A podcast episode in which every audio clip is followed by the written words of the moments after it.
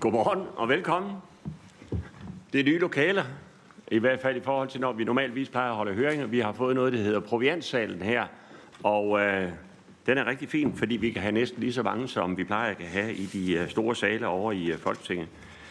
Øh, mit navn er Bjørn Lausten. Jeg er valgt øh, for Socialdemokratiet. Jeg er formand for Beskæftigelsesudvalget, og den, som skal lede os igennem øh, dagens høring. Og derfor vil jeg gerne byde jer alle sammen velkommen til den her høring om fremtidens beskæftigelsesindsats. Det er jo et stort, øh, komplekst emne, som vi skal se at blive klogere på. Øh, det er endda øh, skrevet noget om det i øh, regeringsgrundlag, og derfor, øh, når der står noget der, så plejer det jo at blive til noget. Og derfor synes vi som øh, udvalg, at, øh, at det er rigtig godt, at vi som parlamentarisk udvalg, øh, uanset om man er øh, med i et regeringsbærende parti, eller man er opposition til den ene eller anden side, at vi øh, prøver at dykke ned i det her emne. Og det er selvfølgelig også fordi, der er nedsat en ekspertgruppe, som vi skal høre lidt mere til senere, om hvordan vi vi griber det her an. Fordi hvis vi skal lave ændringer, så skal det hvile på et øh, fagligt og et fornuftigt grundlag. Og øh, grunden til, at vi har sammensat det her program på den her måde, det er jo, at der er så mange interessenter, som vi jævnligt har hørt om igennem årene, om hvordan vi øh, gør det her. Og derfor er det øh, jo øh, rigtig fint, at vi kan gøre det på den måde. Vi øh, havde en rigtig fin høring omkring øh, Stor Bededag, øh, den måde, den blev afviklet på, øh, og derfor, øh, i modsat andre høringer med lange pauser osv., så, så har vi koncentreret, og mit håb er jo så, at alle dem, der er med, de bliver her øh, til den bitre ende, hvis man kan sige det, fordi det giver øh, det bedste, i stedet for folk, de øh, ryger ud ind af, af dørene. Og derfor øh, gør vi det koncentreret. Det kan være, at vi bagefter på et senere tidspunkt øh, laver øh, andre høringer om øh, nogle af de emner, som kommer op i dag, fordi vi kan selvfølgelig selv sagt med så stort et program ikke komme i bund med det hele, men vi kan få en overordnet øh, snak om, hvad det er.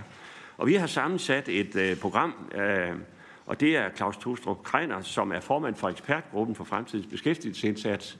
Ræk lige hånden i vejret. Ja, der. Så har vi Thomas Bredgaard, professor og Ph.D. ved Aalborg Universitet. Ja. Pia Lund Jeppesen, næstformand i HK Kommunal. Ja. Så har vi Werner Sand Kirk, som er direktør i Danske A-kasser. Ja. Øh, Peter Rabeck Juhl, som er formand for KL's Arbejdsmarked og Borgerserviceudvalg. Han kommer lidt senere. Øh, så er det Jens Christian Lytken, beskæftigelses- og integrationsborgmester i Københavns Kommune. Og kommer også lidt senere. Så er det Signe Færk, forkvinde i Dansk Socialrådgiverforening. Ja. Og Erik Simonsen, visdirektør for beskæftiget arbejdskraft i Dansk Arbejdsgiverforening. Og senere, der kommer uh, beskæftigelsesministeren. Hun er kommet. Hun er her, ja, ja. Uh, hun har snedet sig ind. Velkommen, Anne. Vi er rigtig glade for, at du kan være med her også. Vi har jo også, som I kan se, en række af mine kolleger, udvalgsmedlemmer til stede. Også velkommen til jer. I får jo en aktiv del i at skal spørge øh, oplægsholderne øh, indtil senere. Øhm, og som praktisk information, så kan jeg sige lige, jeg har fået en tommel deroppe fra, og det betyder, at vi er på direkte ud til alle borgere i dette land. Og jeg håber, I er kommet op. Vi plejer først at have møde kl. 1 i, øh, i beskæftigelsesudvalget. Vi har faktisk haft det at der var et møde, øh, der var sat op, hvor teknikken ikke virkede. Det blev vi nødt til at aflyse. Der ringede folk ind og sagde, hvorfor sender I ikke? Vi har siddet og ventet på tv direkte fra beskæftigelsesudvalget. Så der er stor interesse for alt det, øh, for alt det der, der sker. Til jer øh, oplægsholdere skal jeg sige, at øh, den måde, det her det er skruet sammen på, det er jo 10 minutter, og det er 10 minutter. Jeg skal nok sige til i god tid, og Ida, Holmgren, som er udvalgssekretær, hjælper mig med at holde, holde styr på det. Øhm, så skal jeg bede udvalgsmedlemmer, og det er nok måske en svær opgave, det er, at man skal formulere sig kort og præcis. Det kunne formanden finde på også. og stille maks et af to spørgsmål mod en specifik oplægsholder. Og øh, øh, det bliver formanden, der kommer til at lede mødet, så, så, så det er det. Øh, vi har øh, som udvalg i forbindelse med øh, regeringsprogrammet, lovprogrammet, der har vi altid en teknisk gennemgang i øh, beskæftigelsesudvalget, hvor ministeren beredvilligt stiller op, og så kan udvalgsmedlemmerne finde på at stille øh, nogle spørgsmål. Og det gjorde vi også ved den lejlighed. Jeg synes, der er to ting, der er interessante, der underbygger, hvad det er, at vi taler om her. Det er øh, udvikling i antallet af fuldtidspersoner på overførselsindkomst som procent af arbejdsstyrken fra 2012 til, til 2022. Og der er sket et fald fra 755.000 til 700.000. Altså, det er gået den rigtige vej. Hvis vi ser øh, på ledighedstallene, altså hvor mange er der uden for beskæftigelse, øh, udvikling i antal fuldtidspersoner på ledighedsafhængig ydelse i, øh, i 2012 og frem til 2022, som er det sidste kendte tal, fordelt på ydelserne, ja, så havde vi 166.000 dengang, og i dag der er vi nede på øh, 78.000. Og øh, jeg plejer at sige, at jobcentrene har sådan primært øh, tre opgaver. Det ene det er at tage sig af de ledige, når de bliver ledige. Det andet er at, øh, øh, at servicere øh, arbejdsgiverne, øh, hvis de mangler en arbejdskraft, og sørge for at lave det match. Og hvis de varer, den vare, man har på hylderne i form af de ledige, ikke har de kompetencer, som arbejdsgiveren efterspørger, ja, så må man jo få det øh, igennem kurser eller noget andet. Øh, fordi vi har en historisk chance for at få de sidste med ud på arbejdsmarkedet, fordi vi er i en gunstig situation. Vi, øh, rigtig mange siger, at der er mangel på arbejdskraft. Vi kommer også til at se lidt på forgæves rekrutteringer osv.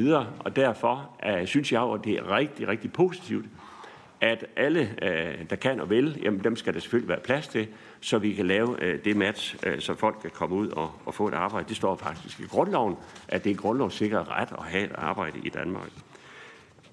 Det var mine ord til indledning, og så skal jeg bede øh, Claus Thustrup Kreiner om at lægge for.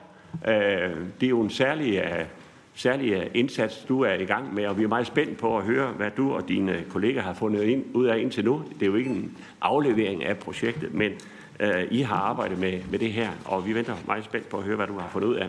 Ja, tak. Jamen, mange tak for uh, invitationen, og tak for det, for at I laver arrangementet, så vi uh, kan samle også noget, noget mere viden i, uh, i ekspertgruppen. Uh, vi skal jo først barsle i uh, juni, så, uh, så vi kan ikke fremlægge de store ting sådan for alvor om, hvad vi kommer til at sige endnu.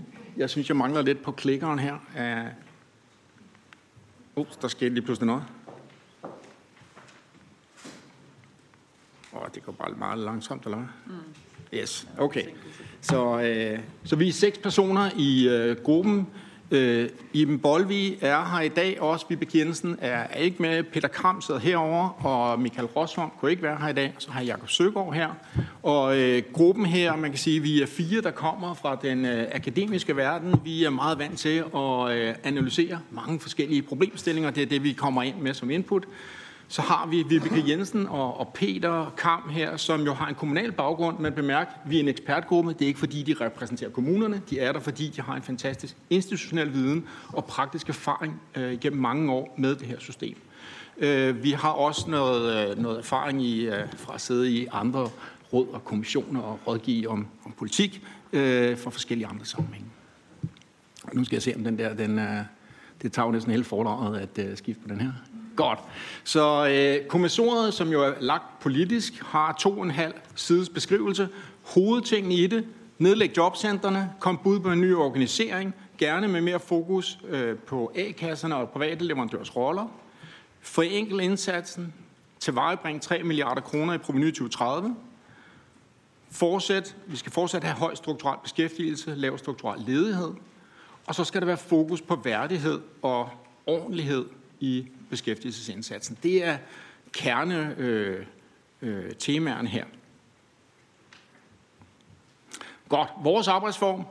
Vi er eksperter, såkaldte eksperter. Vi holder ekspertgruppemøder, hvor øh, vi mødes, men hvor vi har et sekretariat, som laver en masse notater, vi har bestilt på forhånd, og analyser, som bliver bragt ind, og som vi derfra tager bestik af og siger, nu bevæger vi os den retning, og vi diskuterer forskellige områder øh, et af gangen, og, øh, og jamen, så har vi arrangement med vores følgegruppe, som I kan se her, som, øh, hvor der er 10 forskellige øh, øh, repræsentanter. Vi har også møder. Det er meget mig, der har møderne med en række andre interessenter, som synes, de også skulle have været en del af følgegruppen, blandt andet. Ikke? Øh, der er site visits. Vi har været ude at besøge Silkeborg Beskæftigelsescenter og prøve en gang at høre ude i marken, hvordan de, de ser det.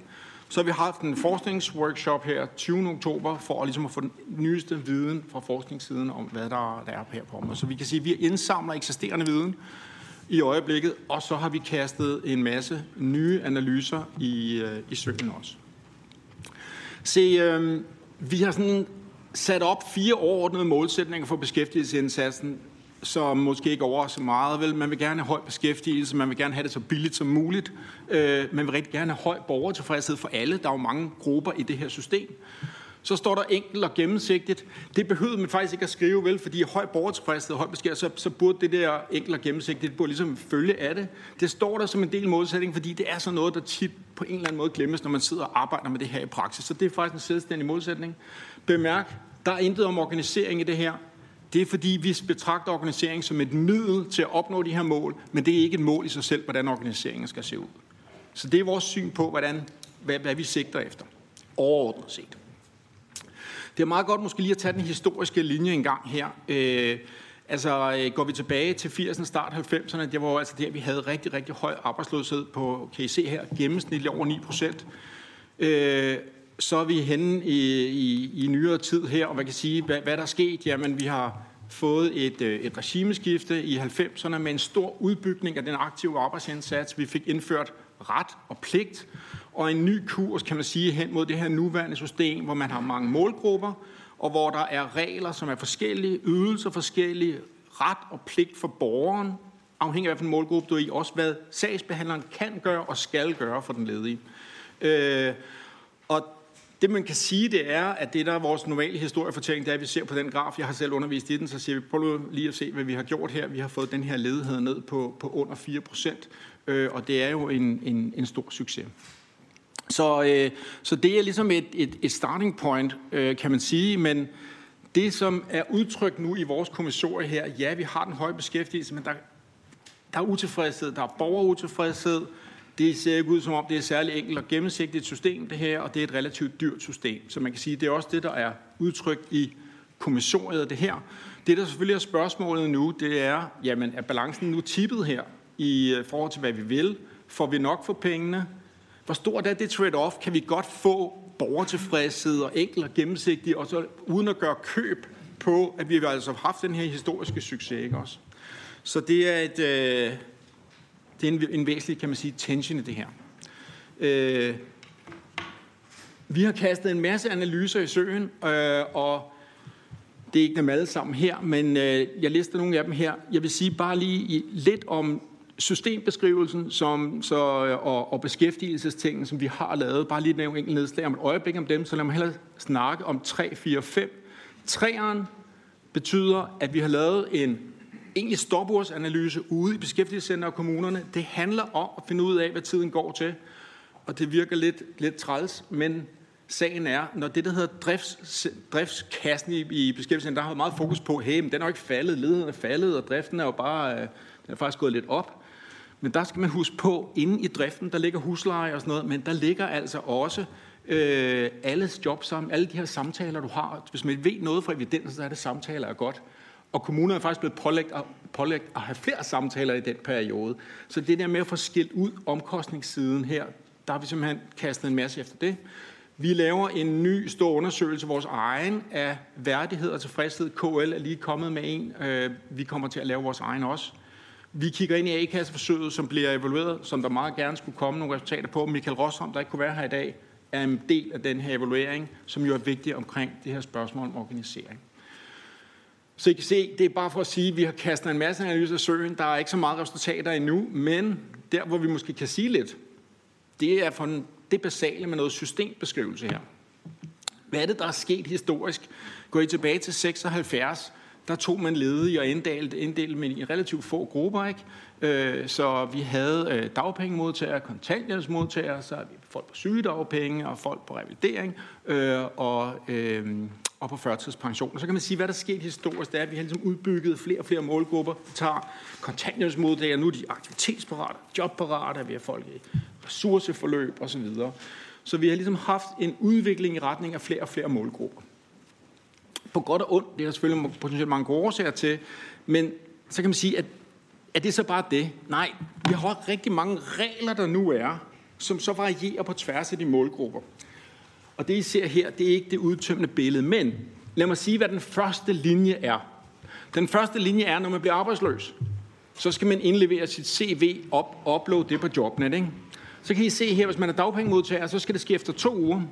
Hvis man er jobparat kontanthjælpsmodtager efter tre uger, men hvis man er aktivitetsparat, så skal det være så hurtigt som muligt. Ikke? Og, øh, og så I kan se, der er for nogen, hvor det er tre uger, og så er der også nogen, der hedder umiddelbart i forbindelse med, at man får indsat. Så det er altså noget, I har vedtaget her på Christiansborg, at sådan skal se det, det skal være på tværs af de målgrupper, skal der være den her forskellighed ude i sagsbehandlingen i det her system. Og det er bare den første linje. Og så kan man sige, det vi så er i gang med, det, vi, vi har det i øjeblikket i A3, for vi kan ikke læse det i A4. Øhm, og jeg vil sige, vi er slet ikke færdige, men det her, det har slet ikke det hele med endnu. Men det giver bare et indblik, når man bare kigger ned over fagladen, så må man sige, at øh, hvad er det, det her karakteriserer?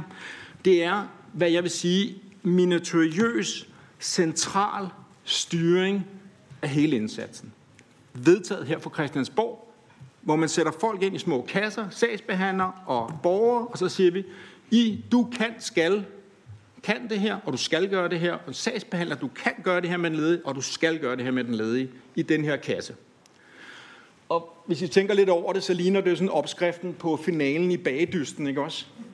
Og, og det er klart der, hvis der er et eller andet, går galt der, så går det galt med kagen, ikke også? Men man kan spørge, når man putter folk ind i et system, og det er noget beskæftiget indsats, og man skal betragte det som sådan en kageopskrift for den her bagedyst, når man laver sådan et system her. Det er meget produktionsorienteret på kagen i bagedysten, det system i hvert fald, der er sat op. Noget, der så kommer ud af det, øh, det er jo så, at man bruger rigtig meget tid. Her er et eksempel fra Aarhus Kommune tidsstudie, samtalen med kontanthjælpsmodtagere. Man bruger 11 procent af tiden på at vejlede borgeren i, hvad er dine rettigheder og hvad er dine pligter. Der bruger man 11 procent af tiden. Der går 30 procent i sådan set at have kommunikation med borgerne i, hvordan kan vi løfte dig videre. Og så går der, kan I se, omkring de der 28-30 procent med noget forberedelse og efterbehandling. Og meget af det er jo naturligt nok, men noget af det handler nok også om, at vi skal jo forberede og finde ud af, hvad, hvor skal kasse af, jeg skal putte den her led ind, og hvad skal den her led gøre nu? Og efter så skal det registreres ind i systemet. Ikke? Hvordan styrer man det så? Her, jeg havde besøg af Viborg Kommunes beskæftigelsesudvalg, og så i forbindelse med det, så, øh, så har jeg det her referat. Det var, det var bare fordi, jeg skulle ind og se, hvad de lavede, og så tænkte jeg, så var det bare det første, jeg faldt over. Så I, I, ja, vi kunne tage en hvilken som helst kommune, det er ikke for at udlede Viborg Kommune, det er bare et eksempel her på den her, hvad sker der, når man nu ikke har overholdt et proceskrav her? Borgere i jobafklaringsforløb, de har ikke modtaget minimum fire samtaler i de første seks måneder af deres ledighedsperiode inden for en periode mellem november 2022 og januar 2023. Der skal nu laves redegørelse, genopretningsplan, og de har nu seks måneder til at få rettet op på situationen. Der er ingen, der spørger, om det var fornuftigt at have færre samtaler overhovedet. Så det er igen den her produktionsproces tilgang, hvor man siger, at det skal være lige præcis fire, så går kagen fuldstændig fra hinanden. For man kunne måske tænke, hmm, det kunne være, at de skulle have lov til at producere lidt derude i kommunerne, og måske har det faktisk været en god idé, det de har gjort derude. Øhm, så sådan er systemet på godt og ondt, men der er selvfølgelig et spørgsmål her. Bruger vi ikke rigtig meget tid på alt muligt andet end det, det handler om i det her system? Og punkt to, hvor det her system vedtaget, det er vedtaget herinde i Christiansborg på den her meget finkrummede, uh, nu skal det være sådan, nu skal det være sådan. Spørgsmålet er, skulle der være mere frihed i det her system? Se, det der nu var vigtigt for os øh, i ekspertgruppen, det var så at sige, nu havde vi, altså hvor meget tør vi lave om her? Skal vi bare lave lidt om, og så kan vi lave blå hele vejen hen, så svarer det til, at det er det samme for alle grupper, så kan vi tage her og være lille hele vejen hen. Det er en måde, hvor vi ligesom kunne forenkle det her lidt. Eller skulle vi tænke i, at vi måske folder den der lidt sammen og prøver at starte lidt forfra, for eksempel. Det, der taler imod det, det er den fantastiske arbejdsløshedsgraf, vi jo så fra start på en eller anden måde. Altså, hvor langt tør vi bevæge os væk fra det system, som på en eller anden måde ser ud, som om har gjort os så godt. For at svare på det spørgsmål, så lavede vi faktisk en analyse, vi satte i gang i juni på vores allerførste møde, som handlede om den der, som vi normalt kigger på, har det også modsvares det fald i ledigheden af en tilsvarende høj beskæftigelse. Og det er fordi, man siger, normalt når man ser den figur, så siger man, jamen selvfølgelig, de kommer i beskæftigelse. Så man er meget tilbøjelig til at se på afgang for ledighed, og måske lidt mindre på tilgang til beskæftigelse, fordi det er faktisk lidt lettere i nogle sammenhænge. Og det lyder egentlig meget simpelt, men det er faktisk ikke helt så simpelt at finde ud af, om det der ledighedsfald har det så også givet tilsvarende beskæftigelse. Vi har et analysenotat nu, der ligger på vores hjemmeside, som I kan læse, og konklusionen derfra, det er, at det tyder på, at der er en væsentlig mindre effekt på beskæftigelsen, end den der store fald i arbejdsløsheden tilsiger vigtigt at sige der, det er så, hey, det her det er ikke et opgør med flexicurity, og vi har masser af mikrostudier, der viser, at masser af de her beskæftigede indsatser virker. Så man skal ikke gå med den forkerte konklusion. Det, der bare at sige, det er, den samlede pakke, vi har med at gøre, det har ikke givet den der kæmpe store dramatiske effekt, som man nogle gange går ser på og siger, hey, og hvorfor er det vigtigt for os? Jamen, det har været vigtigt for at sige, jamen, tør vi bare i virkeligheden at male lidt blåt og lave den lille hele vejen hen, eller tør vi godt i virkeligheden for alvor at gøre opgør, lave et opgør med det her system? Øh, og der er vores konklusion, det tør vi faktisk godt, fordi vi er ikke helt så bange, som vi var fra start, i relation til, at det der trade-off, vi står og snakker om, det er nok ikke helt så stort i virkeligheden i praksis, fordi vi skal have fokus på beskæftigelse. Det, der er sket historisk, mange af de arbejdsløse, de var tidligere på dagpenge, i dag er de registreret på andre ting, hvor man ikke tæller med i arbejdsstyrken, og så tæller man ikke med i ledigheden. Øh, men husk, der har stadig været effekter på beskæftigelsen som sådan. Det er ikke sådan et eller andet opgør med hele, øh, at arbejdsmarkedspolitikken ikke virker eller sådan noget.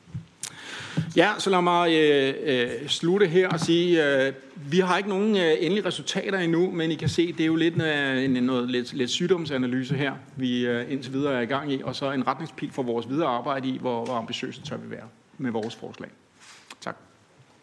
Tusind tak for det. Øh, og jeg tænker, at det der juletræ eller bagedysten, det er noget, vi kommer til at se mere til i fremtiden, fordi det er der sikkert rigtig mange, der har meninger om, og det skal vi også høre om senere i dag. Men først, så skal vi høre øh, Thomas Bredgaard. Han er der hjemmefra, som jeg vil sige. Han er professor ved Aalborg Universitet. Øhm, og I har jo øh, bidraget til rigtig meget på, på det her øh, felt igennem tiden. Så spørgsmålet er jo, at det har jo, så har vi haft en statslig styring, så er det kommunal, og der har været mange forskellige aktører. Hvem skal styre øh, vores beskæftigelsesindsats? Der har været talt meget om at frisætte de ledige, altså øh, kan man give dem nogle øh, valg, de selv kan træffe, hvor det er, at de gerne vil have deres service, deres ydelser osv. Øh, det er vi spændt på at høre. Og derefter, når øh, vi har hørt Thomas, så er det øh, så et spørgsmål for udvalget, så I må gerne tegne ind. Jeg har allerede tegnet nogen ind, men øh, øh, værsgo, Thomas. Ja, øh, mange tak for invitationen. Og øh, lad mig starte med at sige, at jeg deler jo sådan set, øh, hvad skal man sige, den dagsorden, som, som Claus har øh, beskrevet her. Der er behov for at forenkle øh, beskæftigelsesområdet. Øh, der er behov for at give øh, især kommunerne og jobcentrene nogle større frihedsgrader, øh, og også borgerne, øh, og en større værdighed i, øh, i indsatsen. Og man kan helt sikkert også finde nogle besparelser på beskæftigelsesområdet. Øh, men min bekymring er, at øh, i sin øh, reform iver, at øh, patienten dør øh, undervejs. Og den patient, jeg taler om her, det er den aktive beskæftigelsesindsats. Og den her beskæftigelseseffekt, som, som Claus også taler om. Og herunder faktisk også den danske flexicurity-model. Så, så, så det er ligesom det, der, der er mit afsæt for, for det her indlæg. Øhm, Og jeg har sådan ligesom tre øh, hovedbudskaber med. Øh, for det første øh, vil jeg sige, at jobcentrene er faktisk øh, meget bedre end sit rygte. Øh, for det andet, øh, så kan det betale sig at investere i beskæftigelsesindsatsen. Og for det tredje, øh, så har arbejdsgiverne i virkeligheden nøglen til en mere succesfuld øh, beskæftigelsesindsats. Øh, så dem, dem tager jeg lige i, i rækkefølge. Øhm, jeg vil sige, det at nedlægge jobcentrene, det er jo ikke jobcentrene i sig selv, der er problemet, og det at nedlægge dem, det løser heller ikke øh, problemet øh, på beskæftigelsesområdet. Øh, faktisk vil jeg sige, at øh, jobcentrene har faktisk meget lojalt implementeret den politik, som de har fået herinde fra øh, Christiansborg, og meget mere lojalt faktisk også, end vi regnede med i midten af nullerne, da man øh, lavede jobcentrene. Så, så på den måde synes jeg ikke, de er problemet. Og jeg synes faktisk, den negative øh, politiske retorik, der er omkring jobcentrene, kan være med til at skade samarbejdet med virksomhederne. Det gør jo, at virksomhederne løber i en stor bue uden omkring jobcentrene. Det gør, at medarbejderne i systemet øh, mister deres motivation for at arbejde, og det faktisk bliver lidt et lavstatusområde.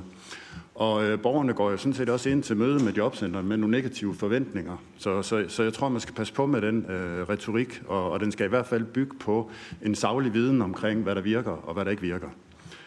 Øh, jeg mener også i forhold til det, du øh, sagde, Bjarne, med, med øh, organiseringen af området, så, så mener jeg, at der er behov for en fortsat kommunal forankring af øh, beskæftigelsesindsatsen. Øh, og øh, kommunerne har øh, nogle fordele, øh, som gør, at man kan lave en mere målrettet og øh, lokal og effektiv øh, beskæftigelsesindsats. Men der er selvfølgelig også brug for en statslig styring på, på området, så man kan godt læse regeringsgrundlaget lidt som om, at nu smider man indsatsen ud til private leverandører, til A-kasserne, og så slipper man den statslige styring på området. Det, det, det tror jeg ikke er nogen særlig god idé. Der er behov for en koordination på tværs af kommunerne, og der er sådan set også behov for at få løftet øh, de dårligste øh, kommuner og få forbedret resultaterne. Øh, vi har blandt andet lige lavet en undersøgelse omkring hvad skal man sige, tilfredsheden ude i jobcentrene, og I kan jo se her, at der er faktisk en, en hel del af de borgere, som har været i kontakt med jobcentrene eller A-kassen, øh, som i høj eller nogen grad har været tilfreds med indsatsen. Der er også øh, borgere, som ikke mener, at øh, jobcenteren har været øh, gode til at hjælpe dem med at få dem i arbejde. Men det er sådan set ikke øh, det at få dem i arbejde. Det, det er måske ikke øh, nødvendigvis øh, den væsentligste øh, funktion. Øh, der, der kan også være det at skabe et øh, godt match og give noget opkvalificering og, og give en værdig indsats øh, så, og, og noget god øh, rådgivning.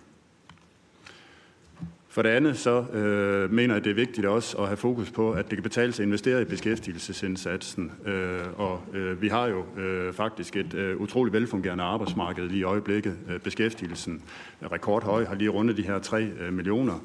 Øh, ledigheden er lav, og langtidsledigheden er, er også meget lav. Også set i et europæisk perspektiv øh, har Danmark i en lang årrække haft øh, europarekord i, i lav langtidsledighed. Og, og det kunne altså næppe være sket uden den aktive beskæftigelsesindsats. Øh, indsats. Øh, den spiller en vigtig rolle i den danske flexicurity-model. Dels at sikre, at øh, borgere står til rådighed for arbejdsmarkedet, og dels at sikre, at de har de kvalifikationer, som øh, arbejdsgiverne efterspørger. Øh, og, og det sidste der, det, det tror jeg godt, man kan øh, forbedre den, øh, den indsats, den opkvalificeringsindsats. Øh, Øh, som Claus også nævnte, så vi har ret solid viden omkring, hvad der virker på beskæftigelsesområdet. Der er lavet øh, rigtig mange øh, forsøg og øh, rigtig mange øh, evalueringer. Øh, vi har evidens for, at de virksomhedsrettede beskæftigelsesindsatser virker, at øh, samtaler virker, som der blev nævnt. Vi har også øh, evidens for, at lave sagsmængder og en stærk beskæftigelsesfaglighed øh, virker i forhold til at få borgere øh, hurtigere øh, i arbejde. Så vi ved faktisk en hel del. Øh, der, hvor vi nok mangler en øh, mere solid viden, det er i forhold til de mest udsatte øh, borgere borgere. Øh, for eksempel øh, ledige med handicap, der ved vi faktisk ikke ret meget omkring, hvad det er for en beskæftigelsesindsats, der virker i dem. Og der er faktisk rigtig mange af de borgere, som kommer i jobcentrene, som har forskellige typer af funktionsnedsættelser. Øh, de langvarige ydelsesmodtagere er også en, øh, en problematik, hvor vi mangler bedre viden på området. Og det sidste, jeg vil nævne, det er, at øh, efter min vurdering, så er det sådan set arbejdsgiveren, der har nøglen til en mere succesfuld øh, beskæftigelsesindsats. Øh, det er jo arbejdsgiverne, der i den danske flexicurity-model afgør, hvem der står indenfor og hvem der står uden for arbejdsmarkedet. Vi går ikke ind og laver lovgivning eller kvoteordninger øh, i Danmark, men appellerer så at sige til, til virksomhederne, eller giver dem nogle tilskyndelser til at ansætte udsatte borgere. Og jobcentrene har faktisk øh, været gode til at øge samarbejde med både private og offentlige øh, virksomheder, og bruger også i øh, stigende grad de her virksomhedsrettede øh, redskaber. Øh, men der er stadigvæk øh, mange øh, arbejdsgivere, som slet ikke er i kontakt med beskæftigelsessystemet, øh, og der er stort potentiale for at forbedre øh, jobformidlingen.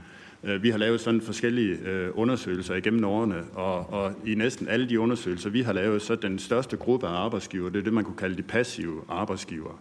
Det er dem, der siger, at de har en social forpligtelse til at, udsat, øh, til at ansætte udsatte borgere, i det her tilfælde personer med handicap, men af den ene eller den anden grund ikke har gjort det. Det kan jo være, fordi at jobcentrene har fået et dårligt ry. Det kan være, fordi at jobcentrene aldrig har været på besøg på den pågældende virksomhed. Det kan være, fordi man ikke øh, mener, at øh, det er en, øh, en rolle, man bør øh, påtage sig. Der kan være øh, mange forskellige øh, barriere, øh, men jeg tror, der er meget stort potentiale i, hvis vi kan få øh, arbejdet med de øh, holdninger og den adfærd ude på øh, virksomhederne og få skabt en bedre match, en bedre virksomhedskontakt, så vi får skubbet de her øh, arbejdsgiver over, så de bliver mere engagerede arbejdsgiver. Så det tror jeg faktisk er en, en lavt hængende frugt i forhold til at få en mere velfungerende beskæftigelsesindsats. Tak for ordet. Tusind tak, Thomas. Og så, øh, så er der spørgsmål. Øh, og når du øh, siger, at det går rigtig godt derude, øh, så kunne man jo sige, at det har I ikke været så meget inde på, men øh, fleksjobbere, de har en ledighed, der ligger langt over den ordinære ledighed, og øh, så har vi hele potentialegruppen. Det er måske nogle af de emner, som vi vil kigge på særskilt bagefter, men det er et vigtigt øh, tema for os i dag. Jeg har en taleliste, og øh, vi har jo lovet, at oplægsholderen også kan stille spørgsmål til hinanden, men øh, Signe, du kommer i anden række, hvis vi når det hele. Du skal nok få lov at stille. Har du ikke at stille? Nå, okay. Du må gerne Nå, jeg synes, at du øh, sad og strittede med fingeren der. Nå, først så er det Helle Bonnesen fra Konservativ Folkeparti. Kort og præcist. Så når vi så mange, vi kan. Ja. Tak for det, og tak for nogle gode oplæg. Øh, det hedder jo så i regeringsoplægget, at øh, jobcentrene skal afskaffes, og øh, så synes jeg, det er interessant at høre to indlæg, der mere fokuserer på regelsættet end på jobcentrene. Og det lyder næsten som om, I mener, at øh, det er regel, øh, lovgivningen, der er problemet, og ikke selve jobcentrene. Øh, men det er en observation. Jeg har et konkret spørgsmål, og det går til øh, Claus Tustrup Kreiner, og det handler om den her gruppe, som er, øh, øh meget analyseret, eller selve arbejdsgruppen, som er meget analytisk, meget strategisk funderet, og det har jeg kæmpe respekt for. Hvordan sikrer I, at man også får den mere praktiske side ind af det, ind i øh, arbejdet? Altså, der ligger jo en kæmpe viden i sagsbehandlerne og i personalet i jobcentrene, som sidder med opgaven til daglig, og hvordan får vi sikret, at deres input bliver hørt? Tak. For det, og I samler lige sammen, øh, øh, fordi det er den bedste måde at gøre det på, tror jeg. Karin Lilletorp fra Moderaterne, værsgo. Ja, tak for det. Og det var jo meget, jeg ved ikke om det var tragikomisk at høre Claus' analyse af, af tingenes tilstand. Jeg har faktisk spørgsmål lidt i samme retning, som, som Helle stillede, i forhold til sammensætningen af gruppen, fordi jeg ved jo, at mange frivillige organisationer har gjort noget fantastisk for at få, få, få folk i arbejde. Nu snakker jeg både om DIF og peer-to-peer-initiativer og sådan noget. Sørg for at få de input med, øh, når I øh, skal planlægge fremtidens beskæftigelse. Tak for det. Kort og præcis. Victoria Velasquez, Enhedslisten. Værsgo. Tak for det, og tak for begge jeres oplæg. Mit det kredser så om den faglighed, der er blandt dem, som kommer til at skulle møde borgeren, og det manøvrerum, man får, og muligheden for at kunne lave en indsats, der tager udgangspunkt i det menneske, man står overfor.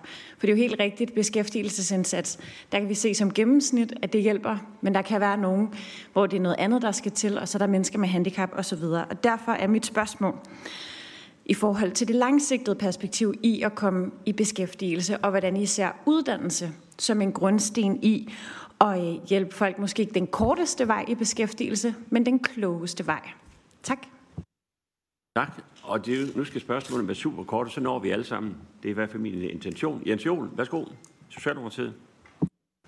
Øh, jamen, tusind tak. Jeg ligger faktisk lidt i forlængelse af det, som Victoria spørger til nu, fordi den aktive beskæftigelse, det kaster, kaster vi ligesom ud som sådan en, en samlebetegnelse, men der er jo lidt forskel på, om vi som samfund prøver at være aktive med at matche udbuddet af arbejdskraft, og det virksomheden har brug for ved at uddanne eksempelvis, eller om det handler om at holde den ledige aktiv.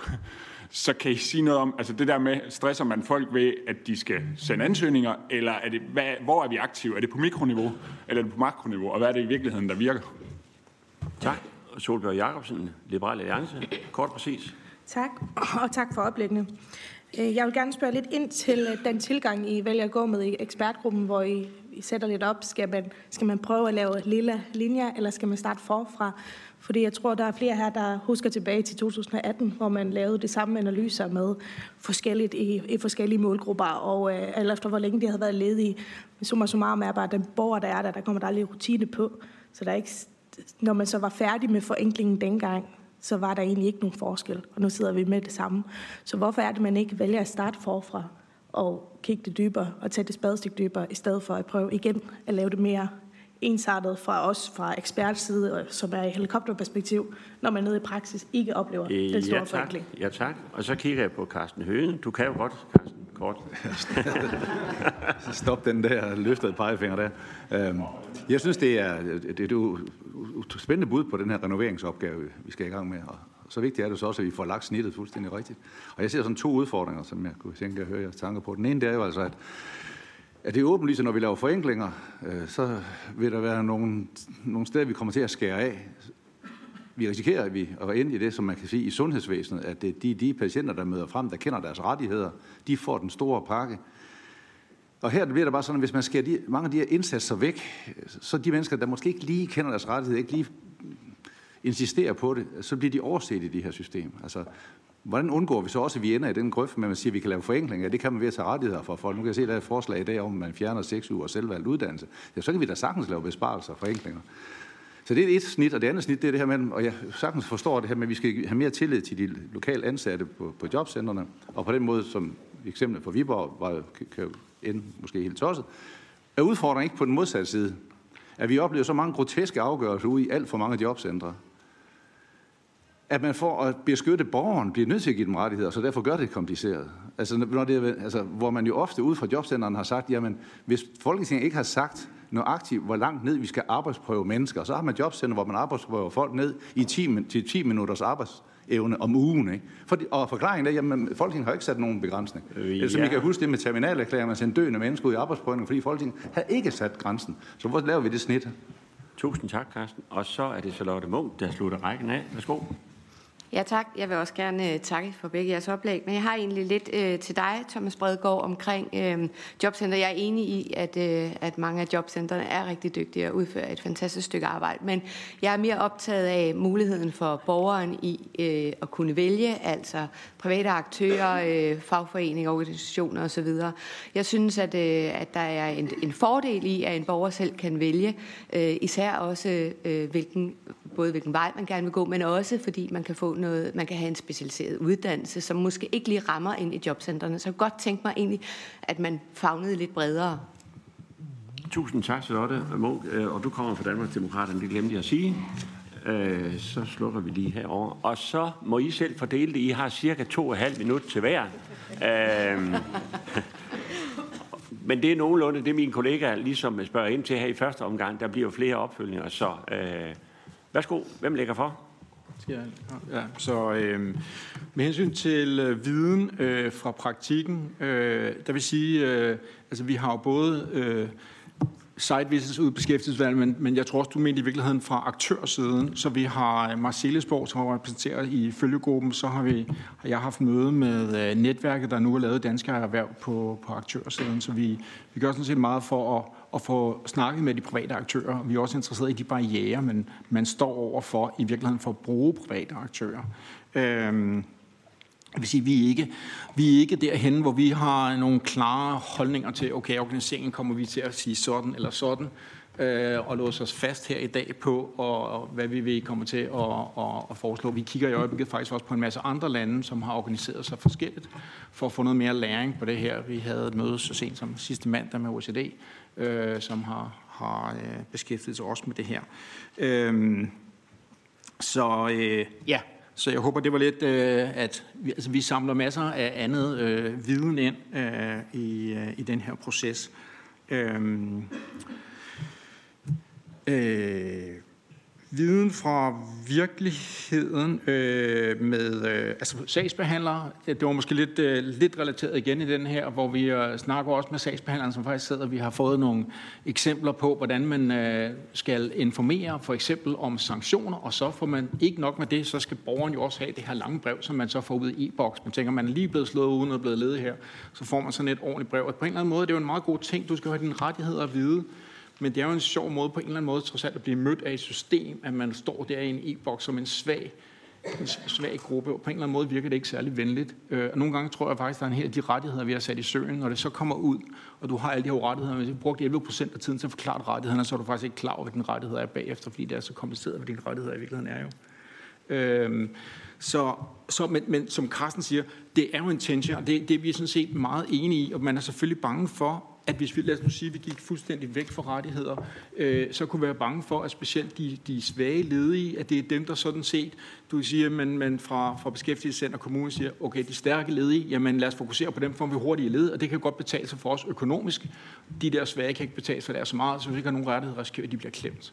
Øh, så det er helt klart en, en tension, som vi er, er meget opmærksom på. Det der selvfølgelig er når man kigger på den der faglade der, så kan man sige, men det man jo lidt håber, vi, på en eller anden måde skal vi jo stadig have noget rådighedsting og noget rettigheder ind i det her. Men den faglade, som der er tegnet her fra Christiansborg, altså jeg, jeg spørger jer med de der CV'er, hvorfor var det sådan med tre uger, to uger efter 18? Det er jo jer, der har vedtaget det. På mig, så jeg, jeg, jeg kan ikke forstå det. Men det, der er jo nogen, der har tænkt, at det var skide smart at lave på den her CV, altså, men, men når man står som sagsbehandler, så skal man jo vide det her, og man skal gøre det rigtigt, for ellers så får man faktisk, så kommer man efter en, og så skal man lave ret op og så videre. Så man følger faktisk rigtig godt. Det er vores oplevelse ude i øh, lokalt. Det er ting, der er fastsat her på Christiansborg. Man prøver at gøre sit ypperste, fordi noget, som vi hører også fra det kommunale, det er, du har bare ikke lyst til at få den der, du kommer til at bruge så mange ressourcer, når du får det der slag oven i hammeren om, hey, der var noget, du ikke, du havde pludselig fået en, får du en dumme bøde her, nu skal du lave redegørelse og bum, bum, ikke også? Så man, det er sådan en nulfejlskultur, der i virkeligheden kommer også ude i, øh, i den sagsbehandling, der er. Øh, på godt, og, og, ja, så vi er enige om, at rådighed og, og, og rettighed er godt i en eller anden forstand, men vi håber på, når vi er færdige, at vi kan komme med et meget, meget enklere system i hvert fald.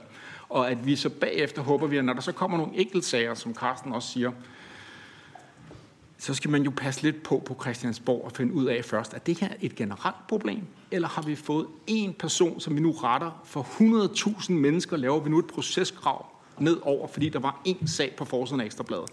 Og det er selvfølgelig enormt svært politisk, når presset er der, det er vi godt klar over. Men det virker lidt som om, at der er meget af det her. Det kører også lidt, så kører det enkelt sager, øh, der styrer tingene. Ja, tak. Så er det Thomas. Sluk lige, øh, Claus. Ja. Sådan. Værsgo. Ja, tak. Øhm, jamen til Victoria, øh, som spørger lidt omkring det her med, øh, med fagligheden, øh, der er det utrolig vigtigt, at der er en beskæftigelsesfaglighed i øh, jobcentrene, og den har vi jo virkelig ald- i virkeligheden aldrig sådan rigtig øh, fået defineret, øh, hvad den består i. Altså vi har socialfaglighed øh, blandt øh, socialrådgiverne, men hvad er det egentlig særligt, man skal kunne, når man er ansat i et øh, jobcenter? Så der tror jeg faktisk, det at få løftet øh, uddannelsesniveauet øh, og, og få stillet nogle, øh, nogle større krav til medarbejderne i jobcentrene, øh, er faktisk også øh, en af de måder, øh, vi kan få øh, systemet til at fungere bedre. Så spørger du også lidt til uddannelse af, af borgerne, og, og det er også et vigtigt element, også i forhold til, hvad du siger, øh, øh, Jens, omkring øh, den aktive beskæftigelsesindsats. Jeg tror ikke, det er ikke sådan et enten eller, altså enten har vi, eller også så har vi ikke en aktiv beskæftigelsesindsats.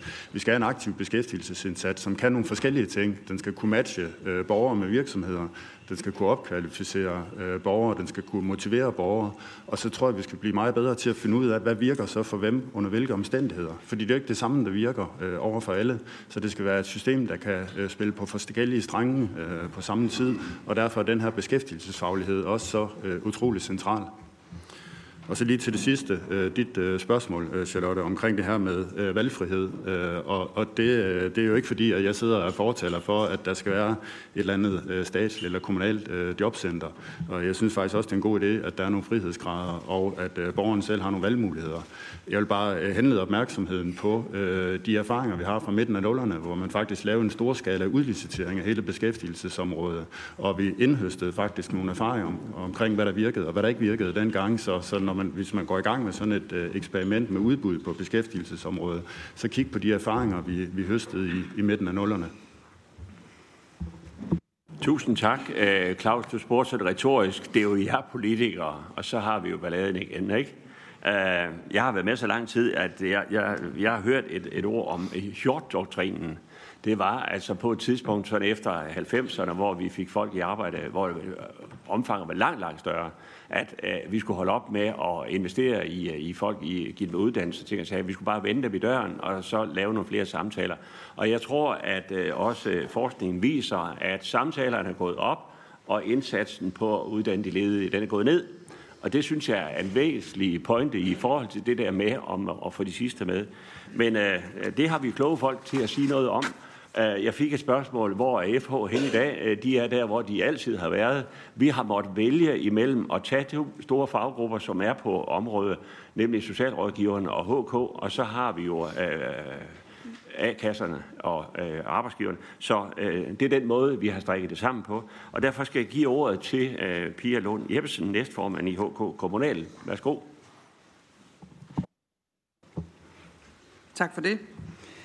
Og det er nemlig helt rigtigt. Øh, jeg er stemmen fra medarbejderne, og øh, det er øh, et bredt spænd af både øh, administration og øh, højt Øh, specialiserede medarbejdere på øh, beskæftigelsesområdet. Og der er, der er jo ikke en øh, beskæftigelsesfaglighed som sådan, men der er efter- og videreuddannelse, og, øh, og medarbejderne i jobcenterne, de kommer alle mulige hvide vegne fra. At det er meget mere øh, broget, end, det, end vi ser det på andre områder.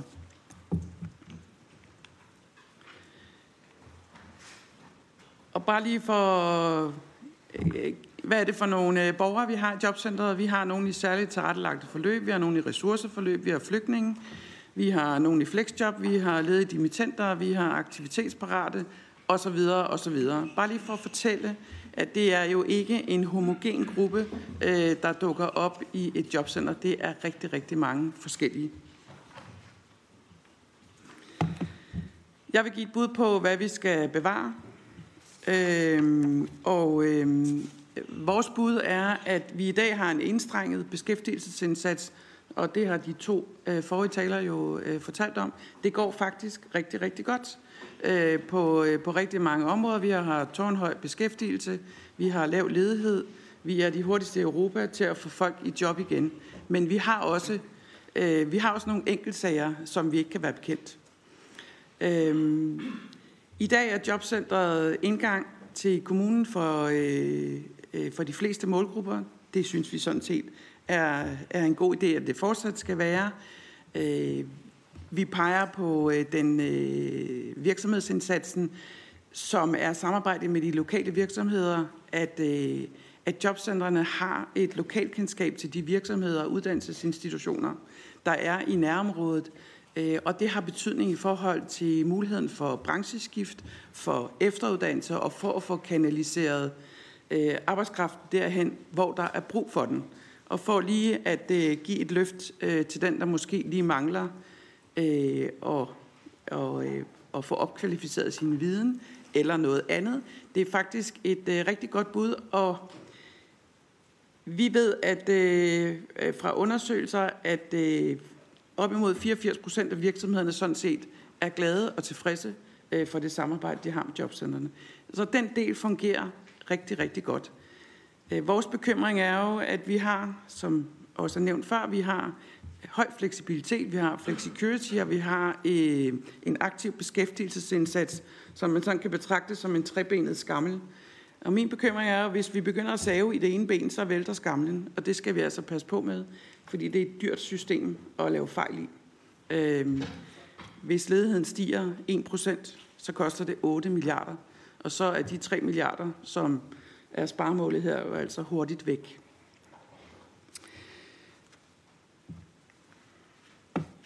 Hvis jeg skal sige noget om, hvad vi skal ændre, så, øh, og det bærer øh, debatten jo her jo også præg af, at styringsparadigmet trænger til en ændring. I virkeligheden har vi brug for en, øh, i vores øjne, en tredobbelt tillidsreform, altså til borgerne, til medarbejderne og til organisationen, og det er i dag kommunerne. Øh, Øhm, vi skal måle på, om, øh, om folk kommer i job eller i uddannelse, øhm, ikke om vi har sat flueben i de rigtige kasser. Og, og jeg, er, altså jeg er desværre enig i, at det er lovgivningen og det er proceskravene, som er det største problem i jobcentrene i dag. Der er simpelthen for mange af dem, og den der faglade der om bagved er jo en illustration af, at, øh, at det der altså er blevet alt, alt for meget af. Vi vil gerne måles på resultater, ikke på, øh, på flueben. Øh, vi vil gerne måles på, om borgere og virksomheder er tilfredse med indsatsen, og vi vil rigtig gerne lære af dem, der gør det bedre, os. Øh, bedre end os. Undskyld.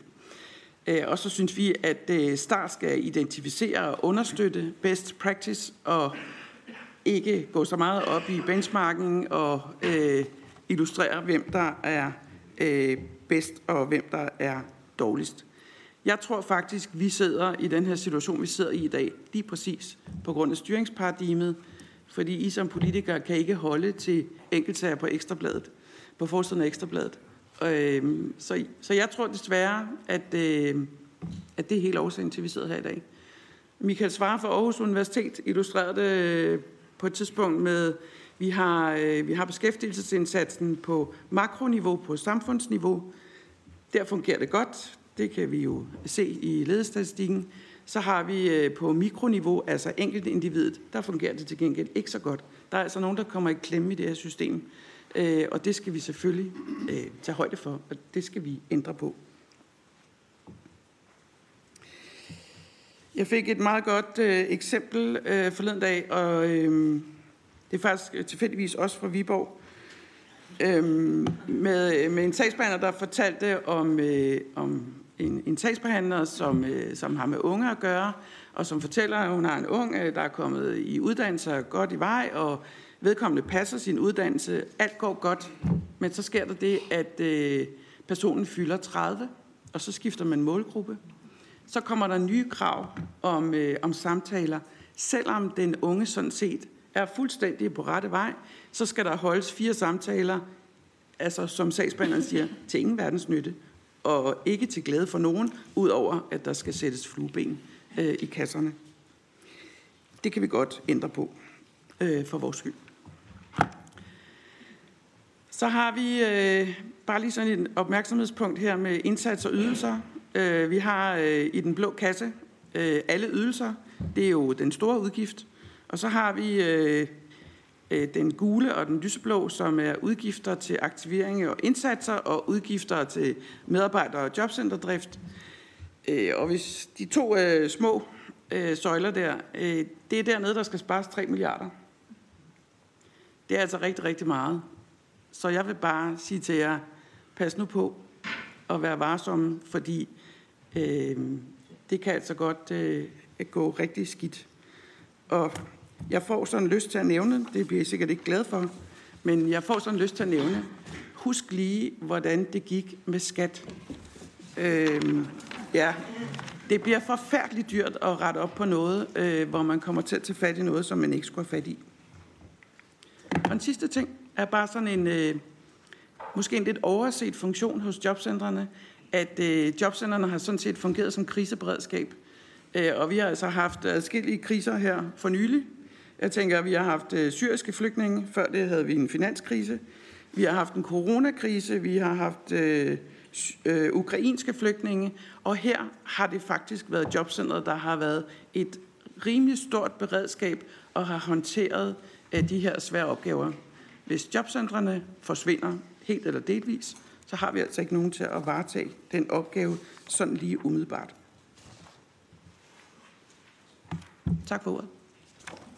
Tusind tak, Pia. Fornemt, og øh, vi kører videre i rækken, og det er, kan jeg godt sige, en gammel kending. Øh, Werner Sand Kirk, direktør i Danske A-kasser. Værsgo og fortæl, hvad A-kasserne mener om den sag her.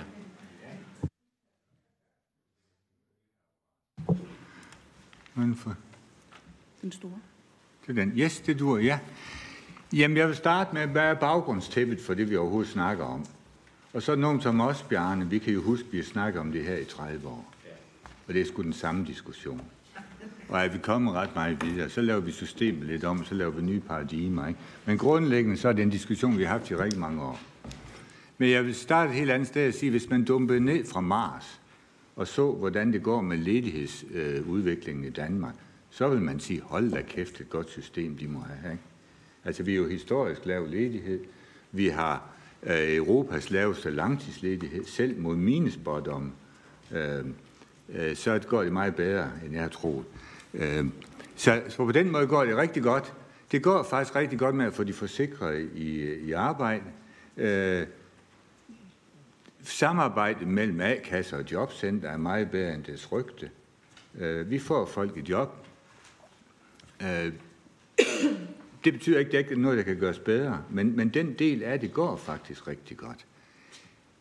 Øh, udfordringen, vi har, er primært, at vi har været så dumme, at vi ikke har sørget for at uddanne nok håndværkere øh, og nok øh, til at løfte den offentlige velfærd, sørge for, at, at det kunne ske, øh, selvom vi har vist det i mange år.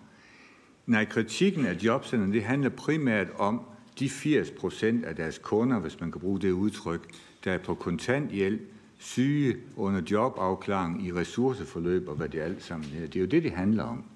At, at der har været for mange historier om, at man synes, de fik en uværdig behandling. Det, der bare er spørgsmålet, det er jo, om det er reglernes skyld, eller det er jobcenterets skyld, eller det er medarbejdernes skyld. Det er nok mest reglernes skyld, når det kommer til stykket.